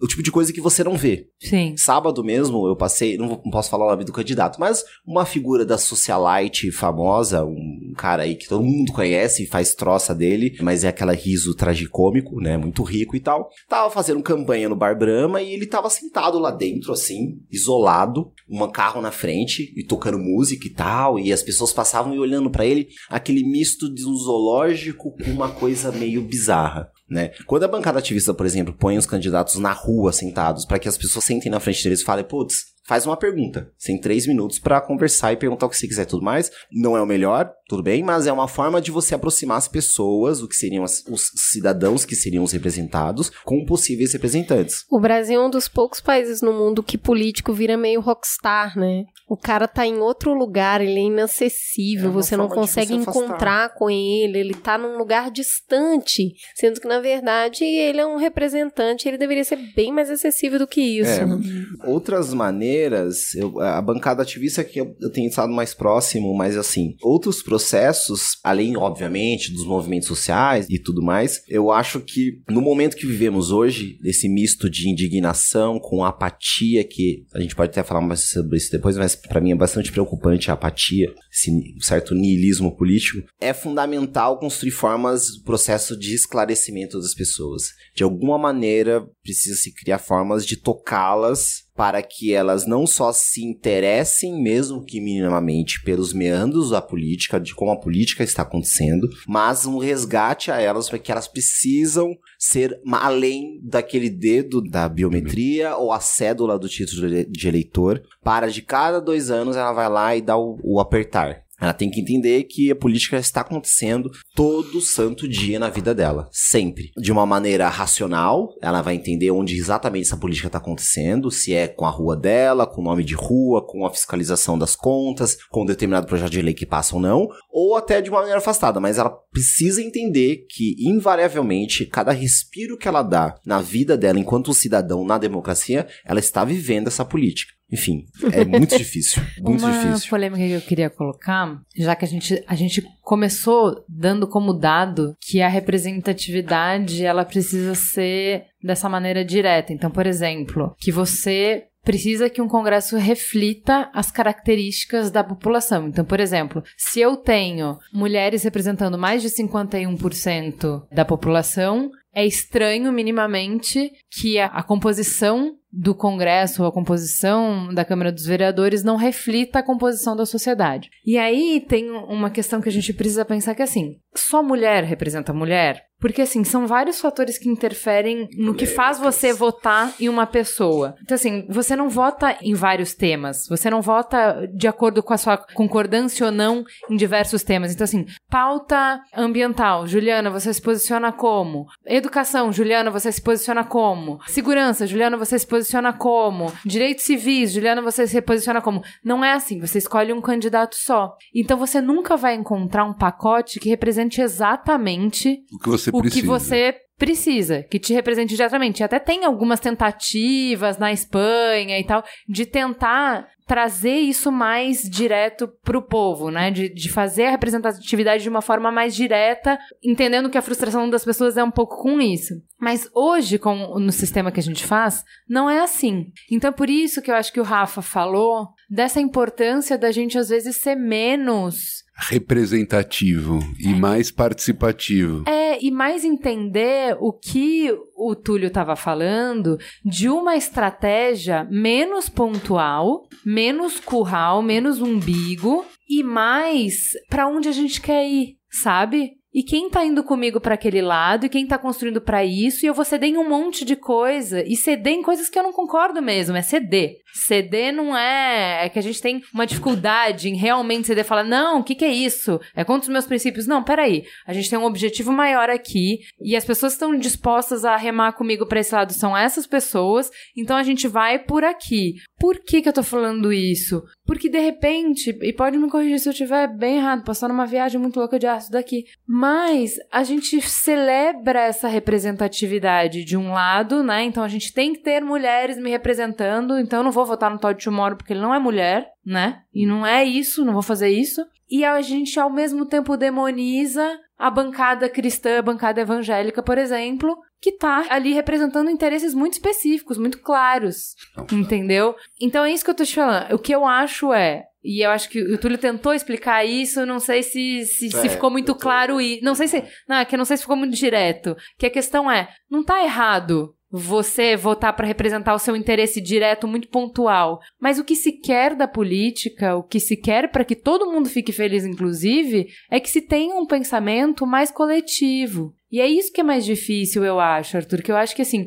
votar bem passa por uma série de fatores. Passa por uma coisa que a gente tentou fazer até aqui, que é explicar a questão de quais são as regras do jogo para que você possa jogar a regra do jogo, mas passa também por uma noção de coletivo, por um estar disposto a sentar e negociar, por saber onde a gente quer chegar e por saber o que a gente está disposto a ceder para isso. Pensar nessa questão do bem comum, do coletivo, numa perspectiva de enquanto o quanto a minha visão ou a minha decisão ou o que eu estou lutando por está ou não prejudicando a vida do outro. Eu acho que o ponto tá aí. O coletivo em si, esse bem comum moderno, espírito filosófico, ele é realmente muito abstrato e ele vai se tornar cada vez mais abstrato com mais você aumenta a perspectiva das individualidades democráticas. Isso vai ficar cada vez mais distante, isso vai ficar cada vez mais fica evidente para nós, o que é bom, acho que Arthur deixou isso muito claro, que o dissenso é parte da democracia e esse dissenso ele precisa ser constituído de uma maneira onde as pessoas Se respeitem e consigam conviver. Agora, essa, não sei se isso é uma regrinha, talvez é um pressuposto ou ético, enfim, de que, putz, as suas decisões, perspectivas, soluções não fodam com a vida do outro. Que é o termo técnico. É, o, termo- é o melhor termo, porque aí vem a representatividade. Não, esse cara aqui está representando, por exemplo, a religião que é a religião que eu acho que deveria ser o padrão pra gente seguir. Esse outro aqui tá representando que a gente pode matar as pessoas agora quando elas nos irritam. Tá me representando. Todo mundo tem direito a representar. Agora, esse outro aí tá representando que eu acho que a gente pode ter escravo. Não vejo isso tão ruim. Então, assim, existem propostas e representações que elas são. Não é só não fazer parte do coletivo. A gente não pode relativizar o que é violento e o que é errado de fato. Quando você está colocando a vida do outro em risco, quando você está determinando a sua lei, isso é errado, ponto. Não dá para relativizar. Então, não existe como defender uma proposta que está sacrificando o outro. Então, isso é um ponto. Agora, nisso que a Juliana tá falando sobre ceder, eu acho muito interessante que a gente é obrigado a ceder em tudo na vida. Você tem um casamento, um relacionamento, um namoro, você tem que ceder às vezes, senão não dá certo. Não é sempre tudo do seu jeito. Você tá trabalhando, você manda na sua empresa, tudo é do seu jeito, se não for do seu jeito, você não. Então, assim, todas as relações, você mora em casa com a sua família, você tem que ceder ao que os seus pais querem. todas as nossas relações são políticas. É isso que eu tô querendo dizer. E aí, quando a gente vai pra política fato, aí não. Aí tem que ser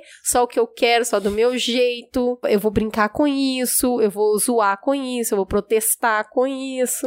Ó, eu, eu lembro, tem um episódio do Newsroom, que é uma série, que é sobre por que que, e isso a gente vai entrar agora no, no final do debate, que é por que que a imprensa é tão importante no processo político. Que na real o que eles falam é só existe democracia a partir do momento que você tem informação. Então a sua democracia é tão boa quanto a qualidade das informações que você tem para decidir. E aí então eles falam assim: ah, por que, que a gente faz jornal? A gente faz jornal para que o eleitor se informe durante esse, todo esse tempo e não só na hora de eleger, para que ele possa fazer a sua escolha. E aí, então, eles entendem que o debate político é uma das coisas mais importantes que vai ter no jornal. E aí tem um, um ativista, tá? Que ele é republicano e gay. Eu quero falar, mano, pelo amor de Deus, não faz sentido. Como é que pode você ser um. E aí eu acho que essa é a questão que eu queria trazer aqui, pra gente não ficar na discussão de representatividade no, no primeiro layer, no, na primeira camada. Que é assim, cara, eu não sou apenas uma coisa. Eu tenho um pacote de coisas. E eu,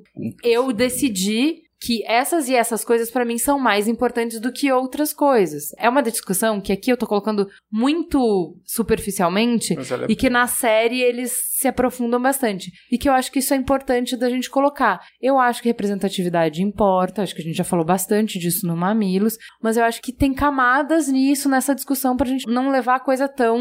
Mas aí o que me parece importante a gente registrar é que a complexidade vai ser cada vez maior. Hoje a gente discute orientação sexual, cor e sexo. Só que daqui a pouco a gente vai querer, assim, dentro da orientação sexual, porque na realidade pode ser que eu já tenha falado alguma coisa errada, porque o, o sexo, pensa numa bancada trans, é uma bancada trans homo, e os próprios movimentos, eles têm paus homéricos, porque a, o trans homo, mulher, é mulher, é no movimento de mulheres, não tá no movimento de mulheres. Assim, o que a gente precisa entender é o seguinte, me parece. Se a gente olha para a política no sentido grego como arte dessa felicidade pública, ela tá colada na ética, que é a busca da sua felicidade individual. Agora, o que o Túlio falou é perfeito. Eu vou buscar minha felicidade, mas não vou sair fudendo ninguém. Então tem esse jogo. A minha felicidade, ela existe na cidade, ela existe pela cidade. E aí,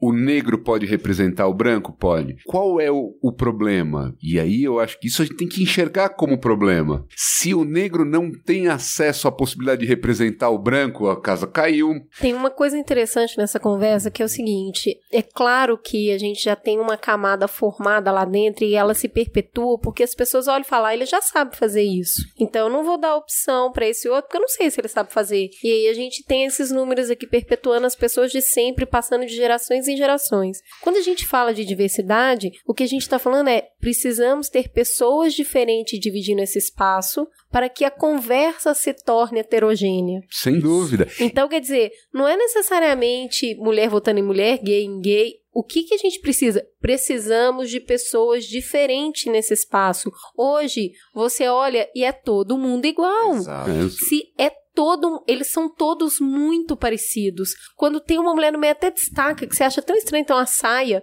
negro não tem, não temos, não trabalhamos. Então, o problema hoje é tudo tão igual, é tudo tão parecido. Como que a gente quer ir para um caminho diferente, continuando com todo mundo igual ali? Isso é fundamental. Eu volto de novo na questão da participação e representação. O quanto essa participação política, seja ativa, ou seja a cotidiana, indireta da vida ordinária, ela está sendo espelhada e tendo sua representação garantida naquele espaço institucional. E aí não é de novo, ah, é mulher votando mulher, negro votando negro. Mas é como aquelas pessoas na esfera de representação estão garantindo naquela perspectiva do não foda o outro, um conjunto de leis, perspectivas, funcionamento das instituições em relação a leis, orçamento, fiscalização, etc., que não continue fudendo a vida dessas mesmas pessoas que estão sendo constantemente fudidas. A mulher que não tem espaço no mercado e a cultura do estupro que tá aí perpetuando, o negro que tá um genocídio, o indígena que nem se fala, que não Nem se aparece, né? Nem aparece. Então, eu acho que a representatividade dentro dessa discussão da política pode tomar mais esse caminho. Né? Então eu Enfim. queria puxar, justamente porque você está falando isso de representatividade, uma discussão que a gente já passou por cima dela e que é super importante, principalmente porque a gente vai votar agora e muita gente em muitas cidades vai se ver frente a essa opção. E eu acho super importante a gente falar que assim, a gente tá há bastante tempo, e não é no Brasil, gente, em todos os lugares, no dilema, que é um dilema democrático, de você está votando a favor ou você está votando contra. E é muito complicado isso, porque assim, é, não é que eu tô votando na Hillary, eu tô votando contra o Trump. Não é que eu estou votando no fulano, é que eu estou votando contra o ciclano. E qual é a questão do meu debate? Que é isso que você tá falando. Quando você tá, a gente tá falando o tempo inteiro de representatividade, né? E a gente tá falando de acompanhar a política, de você entender que você tem uma identificação com aquele candidato. Se você tá votando contra, automaticamente ficou muito fácil para aquele candidato, porque ele não tem que te entregar nada, é só o anti. Tem que provar que o outro é ruim, não que ele é bom. Então, uma coisa que, que eu já falei aqui no Mamilos que me incomoda demais. O que, que acontece? Eu não tenho muita ingerência no Bolsonaro, porque eu nunca votaria nele. Uhum. Então, o que ele faz ou deixa de fazer pode me irritar ou não. Eu posso ficar falando 50 horas, mas pra ele ele não perde nada se ele me irritar. Ele pode fazer muitas coisas pra me irritar, inclusive. Porque eu nunca vou votar nele e não tá perdendo nada. Agora, eu tenho gerência no voto do Ivan Valente. Porque eu voto no Ivan Valente. Então, assim, se tiver alguma coisa. Alguém só tem a perder o que tem. Quando a gente fica no anti, no contra, você não tá influenciando nada. Porque aquela pessoa já. Ela não vai te ganhar. Me preocupa muito quando a gente vota no contra, porque você torna muito mais fácil o trabalho de quem tá ganhando seu voto. Porque aí fica aquela guerra de. Eu vi um quadrinho esses tempos que foi muito bom. Ah, então eu votei no fulano para não votar no ciclano. E aí, quatro anos depois, eu votei no ciclano porque a opção era essa. E aonde, até onde isso aí te leva, entendeu? Eu tenho a sensação que não, esse voto anti ele pode aparecer no discurso. Na realidade, ele não funciona. A questão é a seguinte: quando na teoria mais formalista possível, quando o cidadão vota, ele transfere poder. Vamos pensar que o que ele faz? Ele forma um poder novo. A partir do momento que ele formou esse poder novo, ele é responsável pelo que ele formou. Ele formou anti, ele formou. Qual é a razão subjetiva, individual desse convencimento? Isso não surte efeito lá na frente. Se joga com isso no marketing. E aí, de novo, a gente está voltando para um assunto que está lá no começo. Enquanto o marketing dirigia a campanha, a gente perdeu. Porque o marketing é a negação da política. No marketing, o cara não vai querer assumir posição. Ele vai querer agradar todo mundo. Agradar todo mundo é a não política. Porque na política eu faço. Eu sei que o cobertor é curto, a gente põe carta na mesa, a gente sabe assim, ó, não dá para atender todo mundo, então assim, eu vou atender a Zona Leste, não vou atender a Zona Sul. É assim que é. E eu vou, enfim, Então, elaborar vamos a partir entrar, daí. Vamos entrar na- no debate que a gente precisa ter, que é sobre como a gente se informa para votar. Porque ontem eu tava assistindo o debate da Record, dos prefeitos para São Paulo, e eu tava Desesperado. muito, assim, muito chateada, que assim, Momento vexatório. Não, o ser humano que fala, Ju, poxa vida, escutei 80 mamilos, quero fazer valer meu voto, então eu tô gastando meu tempo pra me informar, tô assistindo esse debate pra escolher um candidato. Olha, já deixando claro que a gente já falou sobre neurociência, que a gente primeiro escolhe, depois justifica a escolha, então que a gente não vai lá decidir mesmo. Mas vamos lá, se a gente tá com a folha em branco lá, com a caneta na mão pra anotar prós e contras e vai decidir com base no que a gente anotou lá. É bizarro, não tem Sim. informação ali pra você Porque não votar. tem, não tem nenhuma discussão política. Exato. Todo candidato chega e fala assim: aqui eu vou fazer educação, vou fazer cultura, vou construir hospital, eu vou nos relatos. Todo mundo vai fazer a mesma coisa, todo mundo é igual na campanha. Por quê? Porque eles são formatados pelo bendito do marketing que faz uma pesquisa que pesquisa o mesmo eleitor. São os anseios. Então eles pegam os anseios do eleitor e todo mundo quer virar homo para ser vendido. E esse ponto é fundamental, que você está falando de não de processo de decisão, mas de processo de venda e compra. Quando você transforma um político e seu partido e sua candidatura num produto, você está automaticamente colocando aquele processo num lugar isolado, como é um processo de compra, e esquecendo ou desatribuindo importância ao processo do antes e o processo do depois. Quando você vai comprar determinado item, um celular, eu vou olhar, sei lá, as especificações dele e eu vou olhar o que o mercado me conta que eu tenho que saber. Ai, X de RAM, não sei o que de espaço, onde que vende, quais são os comparadores e tal, e eu compro isso para usar e funcionar. Agora, eu não pensei no processo de construção, na evolução tecnológica dos celulares para escolher essa compra, e não necessariamente estou pensando no que vai para frente, não sei o que. Quando você transforma a política nesse produto formatado, nesse, o candidato vira esse objeto, é exatamente essa desatribuição da política que você tem com as pessoas. Você elimina a participação para a representação e você torna isso um processo de compra. E o processo de compra ele fica lá, pontual, agora. Não tem antes, não tem depois. Depois tem outra compra. E antes teve outra compra. E ninguém entende como esse conjunto de compras no final das contas, interfere na nossa vida. E aqui, assim, não adianta a gente também tapar o sol com a peneira, né? A gente gosta de destruir tudo que temos. Mas existem alguns processos que a gente tem desde 88 que são fabulosos. Assim, o SUS tá ruim, tá ruim. Até 88 não tinha. Exato. A gente tem muito ouvinte novo. Eu tenho certeza que tem gente que fala assim: como é que é?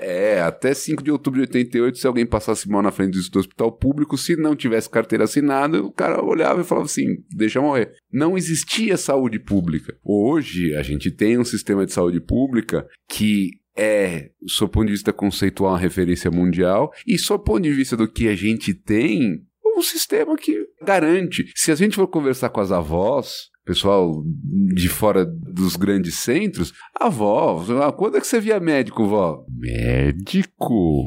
Hoje em dia a gente toma isso muito como uma coisa natural. Chega na Inglaterra, país rico, né, Inglaterra. Você fala assim, eu quero, o sistema é público de saúde, eu quero um oftalmologista, vai no clínico geral. Eu quero, mas eu, mas eu, meu problema é de vista, vai no clínico geral. Eu quero um médico ortopedista, vai no clínico geral. Eu tô com dor de cabeça, me dói o peito. Vai no clínico geral. Aqui não, aqui a gente quer especialidade. Então a gente quer viver esse mundo hiper, super desenvolvido. A gente fala assim, ah, o SUS é uma desgraça, porque eu tô aqui há seis meses na consulta pra fazer um eletro, numa fila para fazer um eletroencefalograma. O cara quer medicina padrão americano. Ninguém lembra que nos Estados Unidos não tem saúde pública.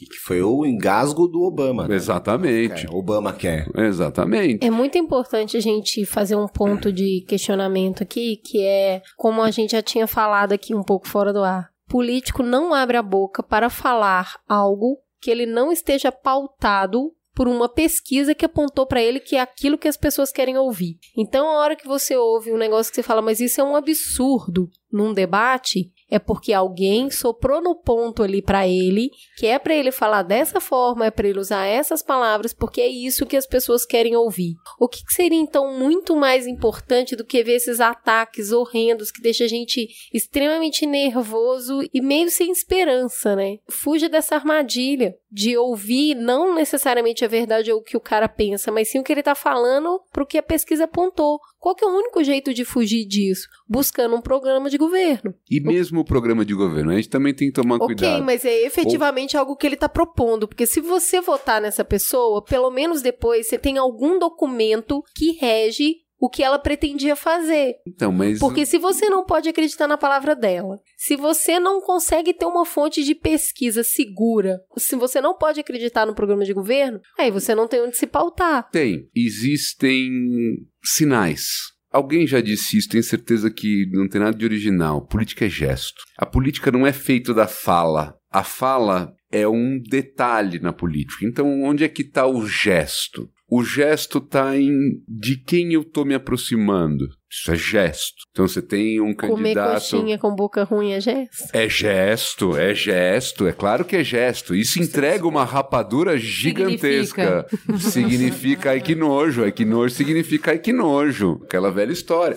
E, e a gente, a gente na, hora de lidar com política, a gente é muito avesso ao gesto. Gente, o gesto faz parte da vida. A gente flerta no gestual, a gente, a gente navega no gestual o tempo inteiro. É que eu acho muito abstrato pedir para as pessoas perceberem isso isso. Mas sabe? as pessoas, as pessoas vivem isso. É. Cara, o seu, seu chefe entrou na sala, do jeito que ele te olhou, você sabe se você pode ir lá pedir aumento ou não. Aí o político vai entrar, ele sempre vai sorrir. Você sabe que o cara vai sorrir na hora de pedir voto. Bom, aí você vai fazer alguma pergunta para ele e onde é que essa pergunta pega? Onde que você vê que o cara engasga? Então, esse gestual diz muito. Aí você fala assim: esse gesto é difícil de saber. Até porque tem gente que é raposa, tem gente que é ratazana do deserto. Tá bom. Tem outros gestos. De quem ele se aproxima. Então, ah, esse candidato a gente falava assim, não precisa ser mulher para falar de mulher, não precisa ser negro, mas assim, com quem que ele dialoga no âmbito do movimento negro? Com quem que ele dialoga no âmbito do movimento das mulheres? Com quem que ele dialoga no âmbito do movimento de LGBT?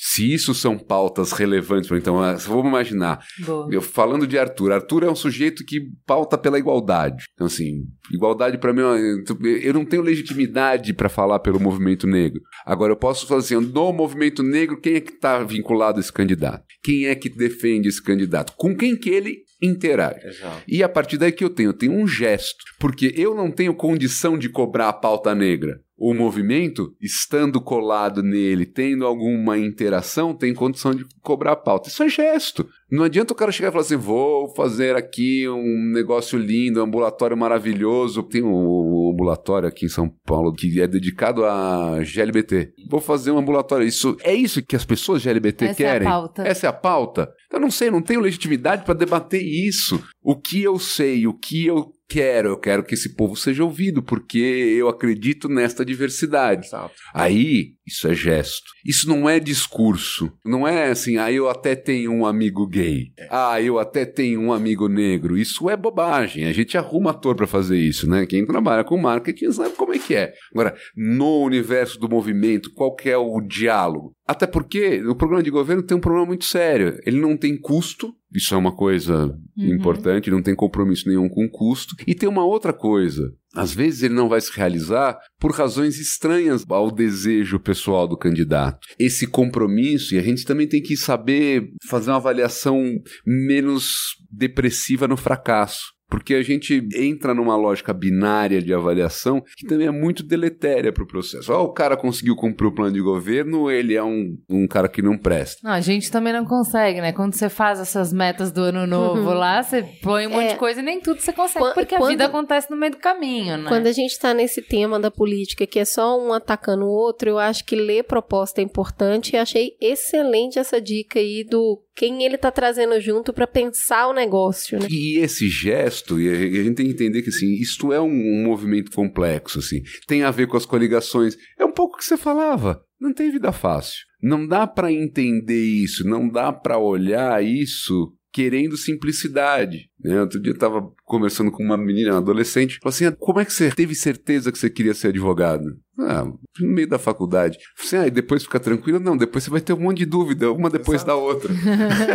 então, no final das contas, a gente acaba reproduzindo essa angústia adolescente de querer ter um critério que não aparece. Até porque, no movimento de LGBT, tem gente que, vou usar a palavra, do- trai o movimento. Claro. No movimento negro, tem gente que trai o movimento. Então, como é que a gente vai entender que essa aproximação também é uma aproximação que dá segurança para isso acontecer? Não tem. Não tem resposta pronta. Quanto a gente traiu o movimento? Se você pensar, se você for olhar número de reforma agrária, o governo do PSDB assentou muito mais do que o governo do PT. Quem é que está próximo do movimento dos trabalhadores sem terra? É o PT. E por que, que não conseguiu assentar? Provavelmente exatamente porque tinha proximidade. A gente fala assim, "De- depois, eu sou seu amigo. A gente sabe como é que é isso. Os amigos, a gente fala assim, espera um pouquinho. Já sabe que é meu amigo? Espera um pouquinho. Quem nunca fez isso? E aí o amigo fica preterido na relação. Isso tá certo? Não tá... Isso é política. E- Então, mas uma coisa que eu acho que me deixou chateada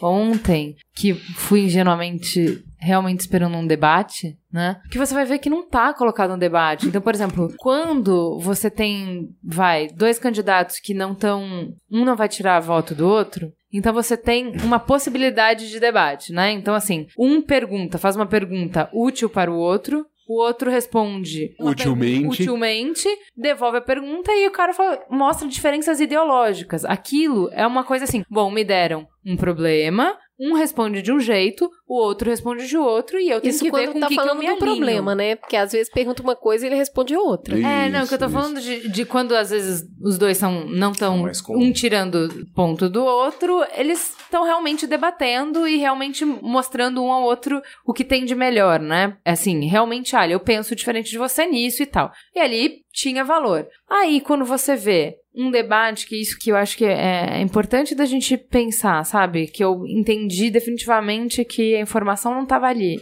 Algumas coisas que são debatidas em campanha, ou talvez a maior parte, tem uma parte técnica que você tem que entender. E que no debate não existe um moderador que vai falar, bom, agora a gente vai falar sobre política de drogas. Para falar sobre política de drogas, que nem a gente faz no Mamilos, existe o que a comunidade científica fala. O que a comunidade científica fala é isso aqui. Existe dados do mundo. Dados do mundo, como que é feito no mundo? É assim, assim, assim. Esse é o contexto que a gente vai discutir isso. Aí o primeiro candidato fala, fala. dado esses dados que você apresentou, de números do mundo, de o que já tentaram fazer, do que a comunidade científica diz que deveria ser feito, a minha linha é ir mais pela esquerda, porque eu acho que a esquerda é melhor por causa disso, disso e disso. E o outro responde: dados esses mesmos números, essas mesmas realidades, eu acho que deveria ir pela direita. Sabe por quê? Porque a direita é melhor. Isso é um debate. Exatamente. Isso é um debate de Isso ideias, vai- gente. isso Isso, é o que a gente faz acontecer. aqui. Isso tá muito longe isso- de ser o que Isso aconteceu. nunca vai acontecer porque Isso. não é bom pra quem tá lá. Pode ser que eu seja mais. Agora eu vou ser pessimista, eu vou descobrir, vou, vou abrir o, o alçapão que tem no fundo do poço. A gente não tem uma cultura de debate e crítica. Exato. Enquanto esta cultura de debate e crítica não acontecer, porque assim, ou eu, ou eu gosto de você, você é minha amiga, então a gente tem que concordar em tudo, porque afinal de contas você é minha amiga. Ou então eu não, discordo, não concordo com tudo, então você, eu te odeio. Enquanto essa chave binária funcionar, a casa caiu. Então não- a gente não vai lá disposto a ser mesa redonda de professor de faculdade.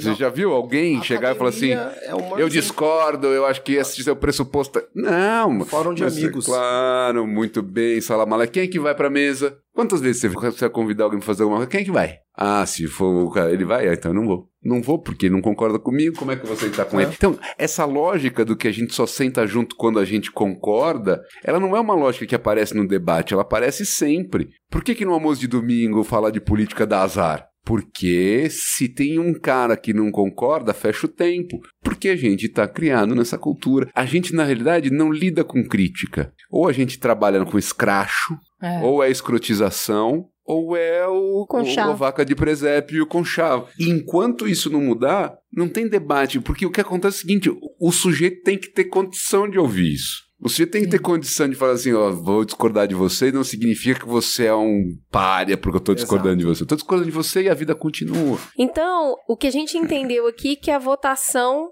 ela começa quando ela acaba, né? Foi lá, votou, aí que começa o job. Então, agora, vamos tentar mudar um pouco esse mindset. O que, que a gente já tem de instrumento também para ajudar? Tem o site das câmaras municipais, que é possível saber tudo da vida do político que você elegeu. Então, a presença nas sessões, como eles votaram em plenário, nas comissões, os projetos apresentados e relatados, os discursos feitos, os funcionários contratados para o gabinete, além de dados biográficos. Dá para poder acompanhar, porque é isso, ele faz. Se ele não tem um pouco do gesto que o Arthur estava falando, a hora que chega lá, ele volta contra uma pauta que aqui ele estava falando que ia defender. Aí é a hora de pega e-mail, protesta, vai na Câmara, porque é um funcionário. Você não contrata um funcionário e depois abandona ele volta quatro anos depois para trocar. Você tem que continuar e tem que olhar isso. Tem alguns outros serviços que a gente vai colocar na pauta que podem ajudar a orientar isso. O que, que a gente precisa entender dessa conversa toda? Votar é coisa séria. A gente precisa fazer isso com muita consciência e a gente vai conseguir chegar em algum lugar com dois gestos: leitura debate. Isso. Aí você acabou de ver esse programa e falou assim: vou votar não. Vou votar não que trem. Pelo amor de Deus, não quero nem fazer parte disso. Eu vou viajar pra fora, sei lá, vou dormir no dia da votação, porque aí pelo menos não pus a mão nessa cumbuca. Então, gente, não é bem assim. Vamos lá. Nós votamos desde 89. Se você for contar quantas vezes a gente já foi até a urna desde então, se desde 89 você tem título de eleitor, você já foi no máximo 15 vezes até a urna. Então você conhece pouco isso. Né? A gente fez isso poucas vezes ainda. Tem um monte de dito, entrante. É complicado. Não, Tudo é- bem você tá confuso. É- É mais ou menos assim. Imagina, quando você começa a dirigir um carro, eu vou falar isso da minha experiência. Que eu falava assim, mano, peraí, eu nunca vou conseguir prestar atenção no volante, nos pedais, nos espelhos, tudo ao mesmo tempo. Imagina que você só pegou o carro 15 vezes. Então, assim, é difícil mesmo até você conciliar todas essas informações. Nem sei se um dia fica fácil, mas pelo menos você entra no ritmo de estudar mais, de aprender mais, de viver mais essa situação. Tudo na vida é novo. Eu fico chocada, por exemplo, com o futebol. Tem milhares de regras ali. São só 11. Não, não é, porque aí foi impedimento, não foi isso, não foi aquilo. São 11. Vamos pra tênis. São, são regras São a serem 11 seguidas. regras de futebol causa essa desgraça toda que a gente vê Imagina. domingos a fio as pessoas discutindo. Imagina uma eleição que tem que discutir educação, saúde. 11.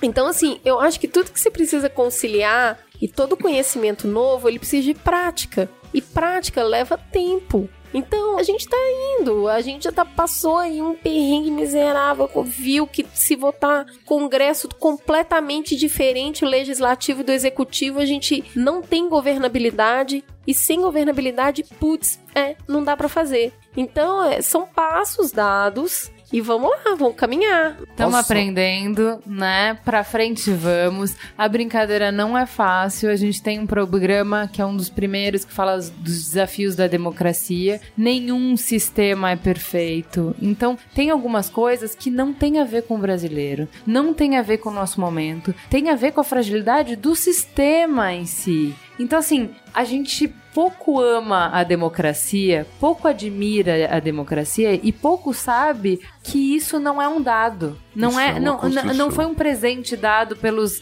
gregos, os deuses pra nós. Não, é um tijolinho e a gente tá construindo. E tamo bem, gente. Tamo construindo isso aí, sabe? Aos trancos e barrancos, um passo pra frente, dois pra trás, mas estamos construindo isso. Respira, posição de lótus. E vamos respira. domingo participar. É isso aí, espero Pode que a gente... errar, pode errar, mas participe, faça o seu papel. Tem, assim, melhore do que foi da eleição passada, só isso. Se envolva, dê atenção Ah, pra isso. Passa rapidinho aí, só para as dicas finais que a gente colocou como um passo a passo aí para ajudar a fazer um wrap-up de tudo que foi falado aqui. Algumas diquinhas pra escolher candidato. Qual é a trajetória? Qual é a origem? Como que foi parar na política? Ele é idôneo? Tem histórico de envolvimento em casos de corrupção? Tem plano de governo? Já passou por outros partidos? Por que, que ele mudou de partido? As promessas que ele fez são congruentes com a competência do cargo? As bandeiras que o partido levantou ou o próprio candidato são condizentes com o que você acredita como cidadão do que é melhor para sua cidade? Qual o partido dele? O que, que o partido prega? Qual é a coligação que foi feita? Ele tem contas de campanha em dia? Quem são os financiadores dele? Faz o checklist, dá uma olhada aí, dá tempo de votar com consciência já em 2016, ok? E a gente volta nessa conversa, fica junto, pega leve, a gente vai aprendendo. Temos um programa, Juliana? Temos um super programa. Fica gostosa a sensação de ter aprendido um tantão sobre como votar? Fica. Tá aí o manual, vocês pediram, tá entregue. Promessa de campanha cumprida. Obrigada, gente. Beijo. Obrigada. Obrigado.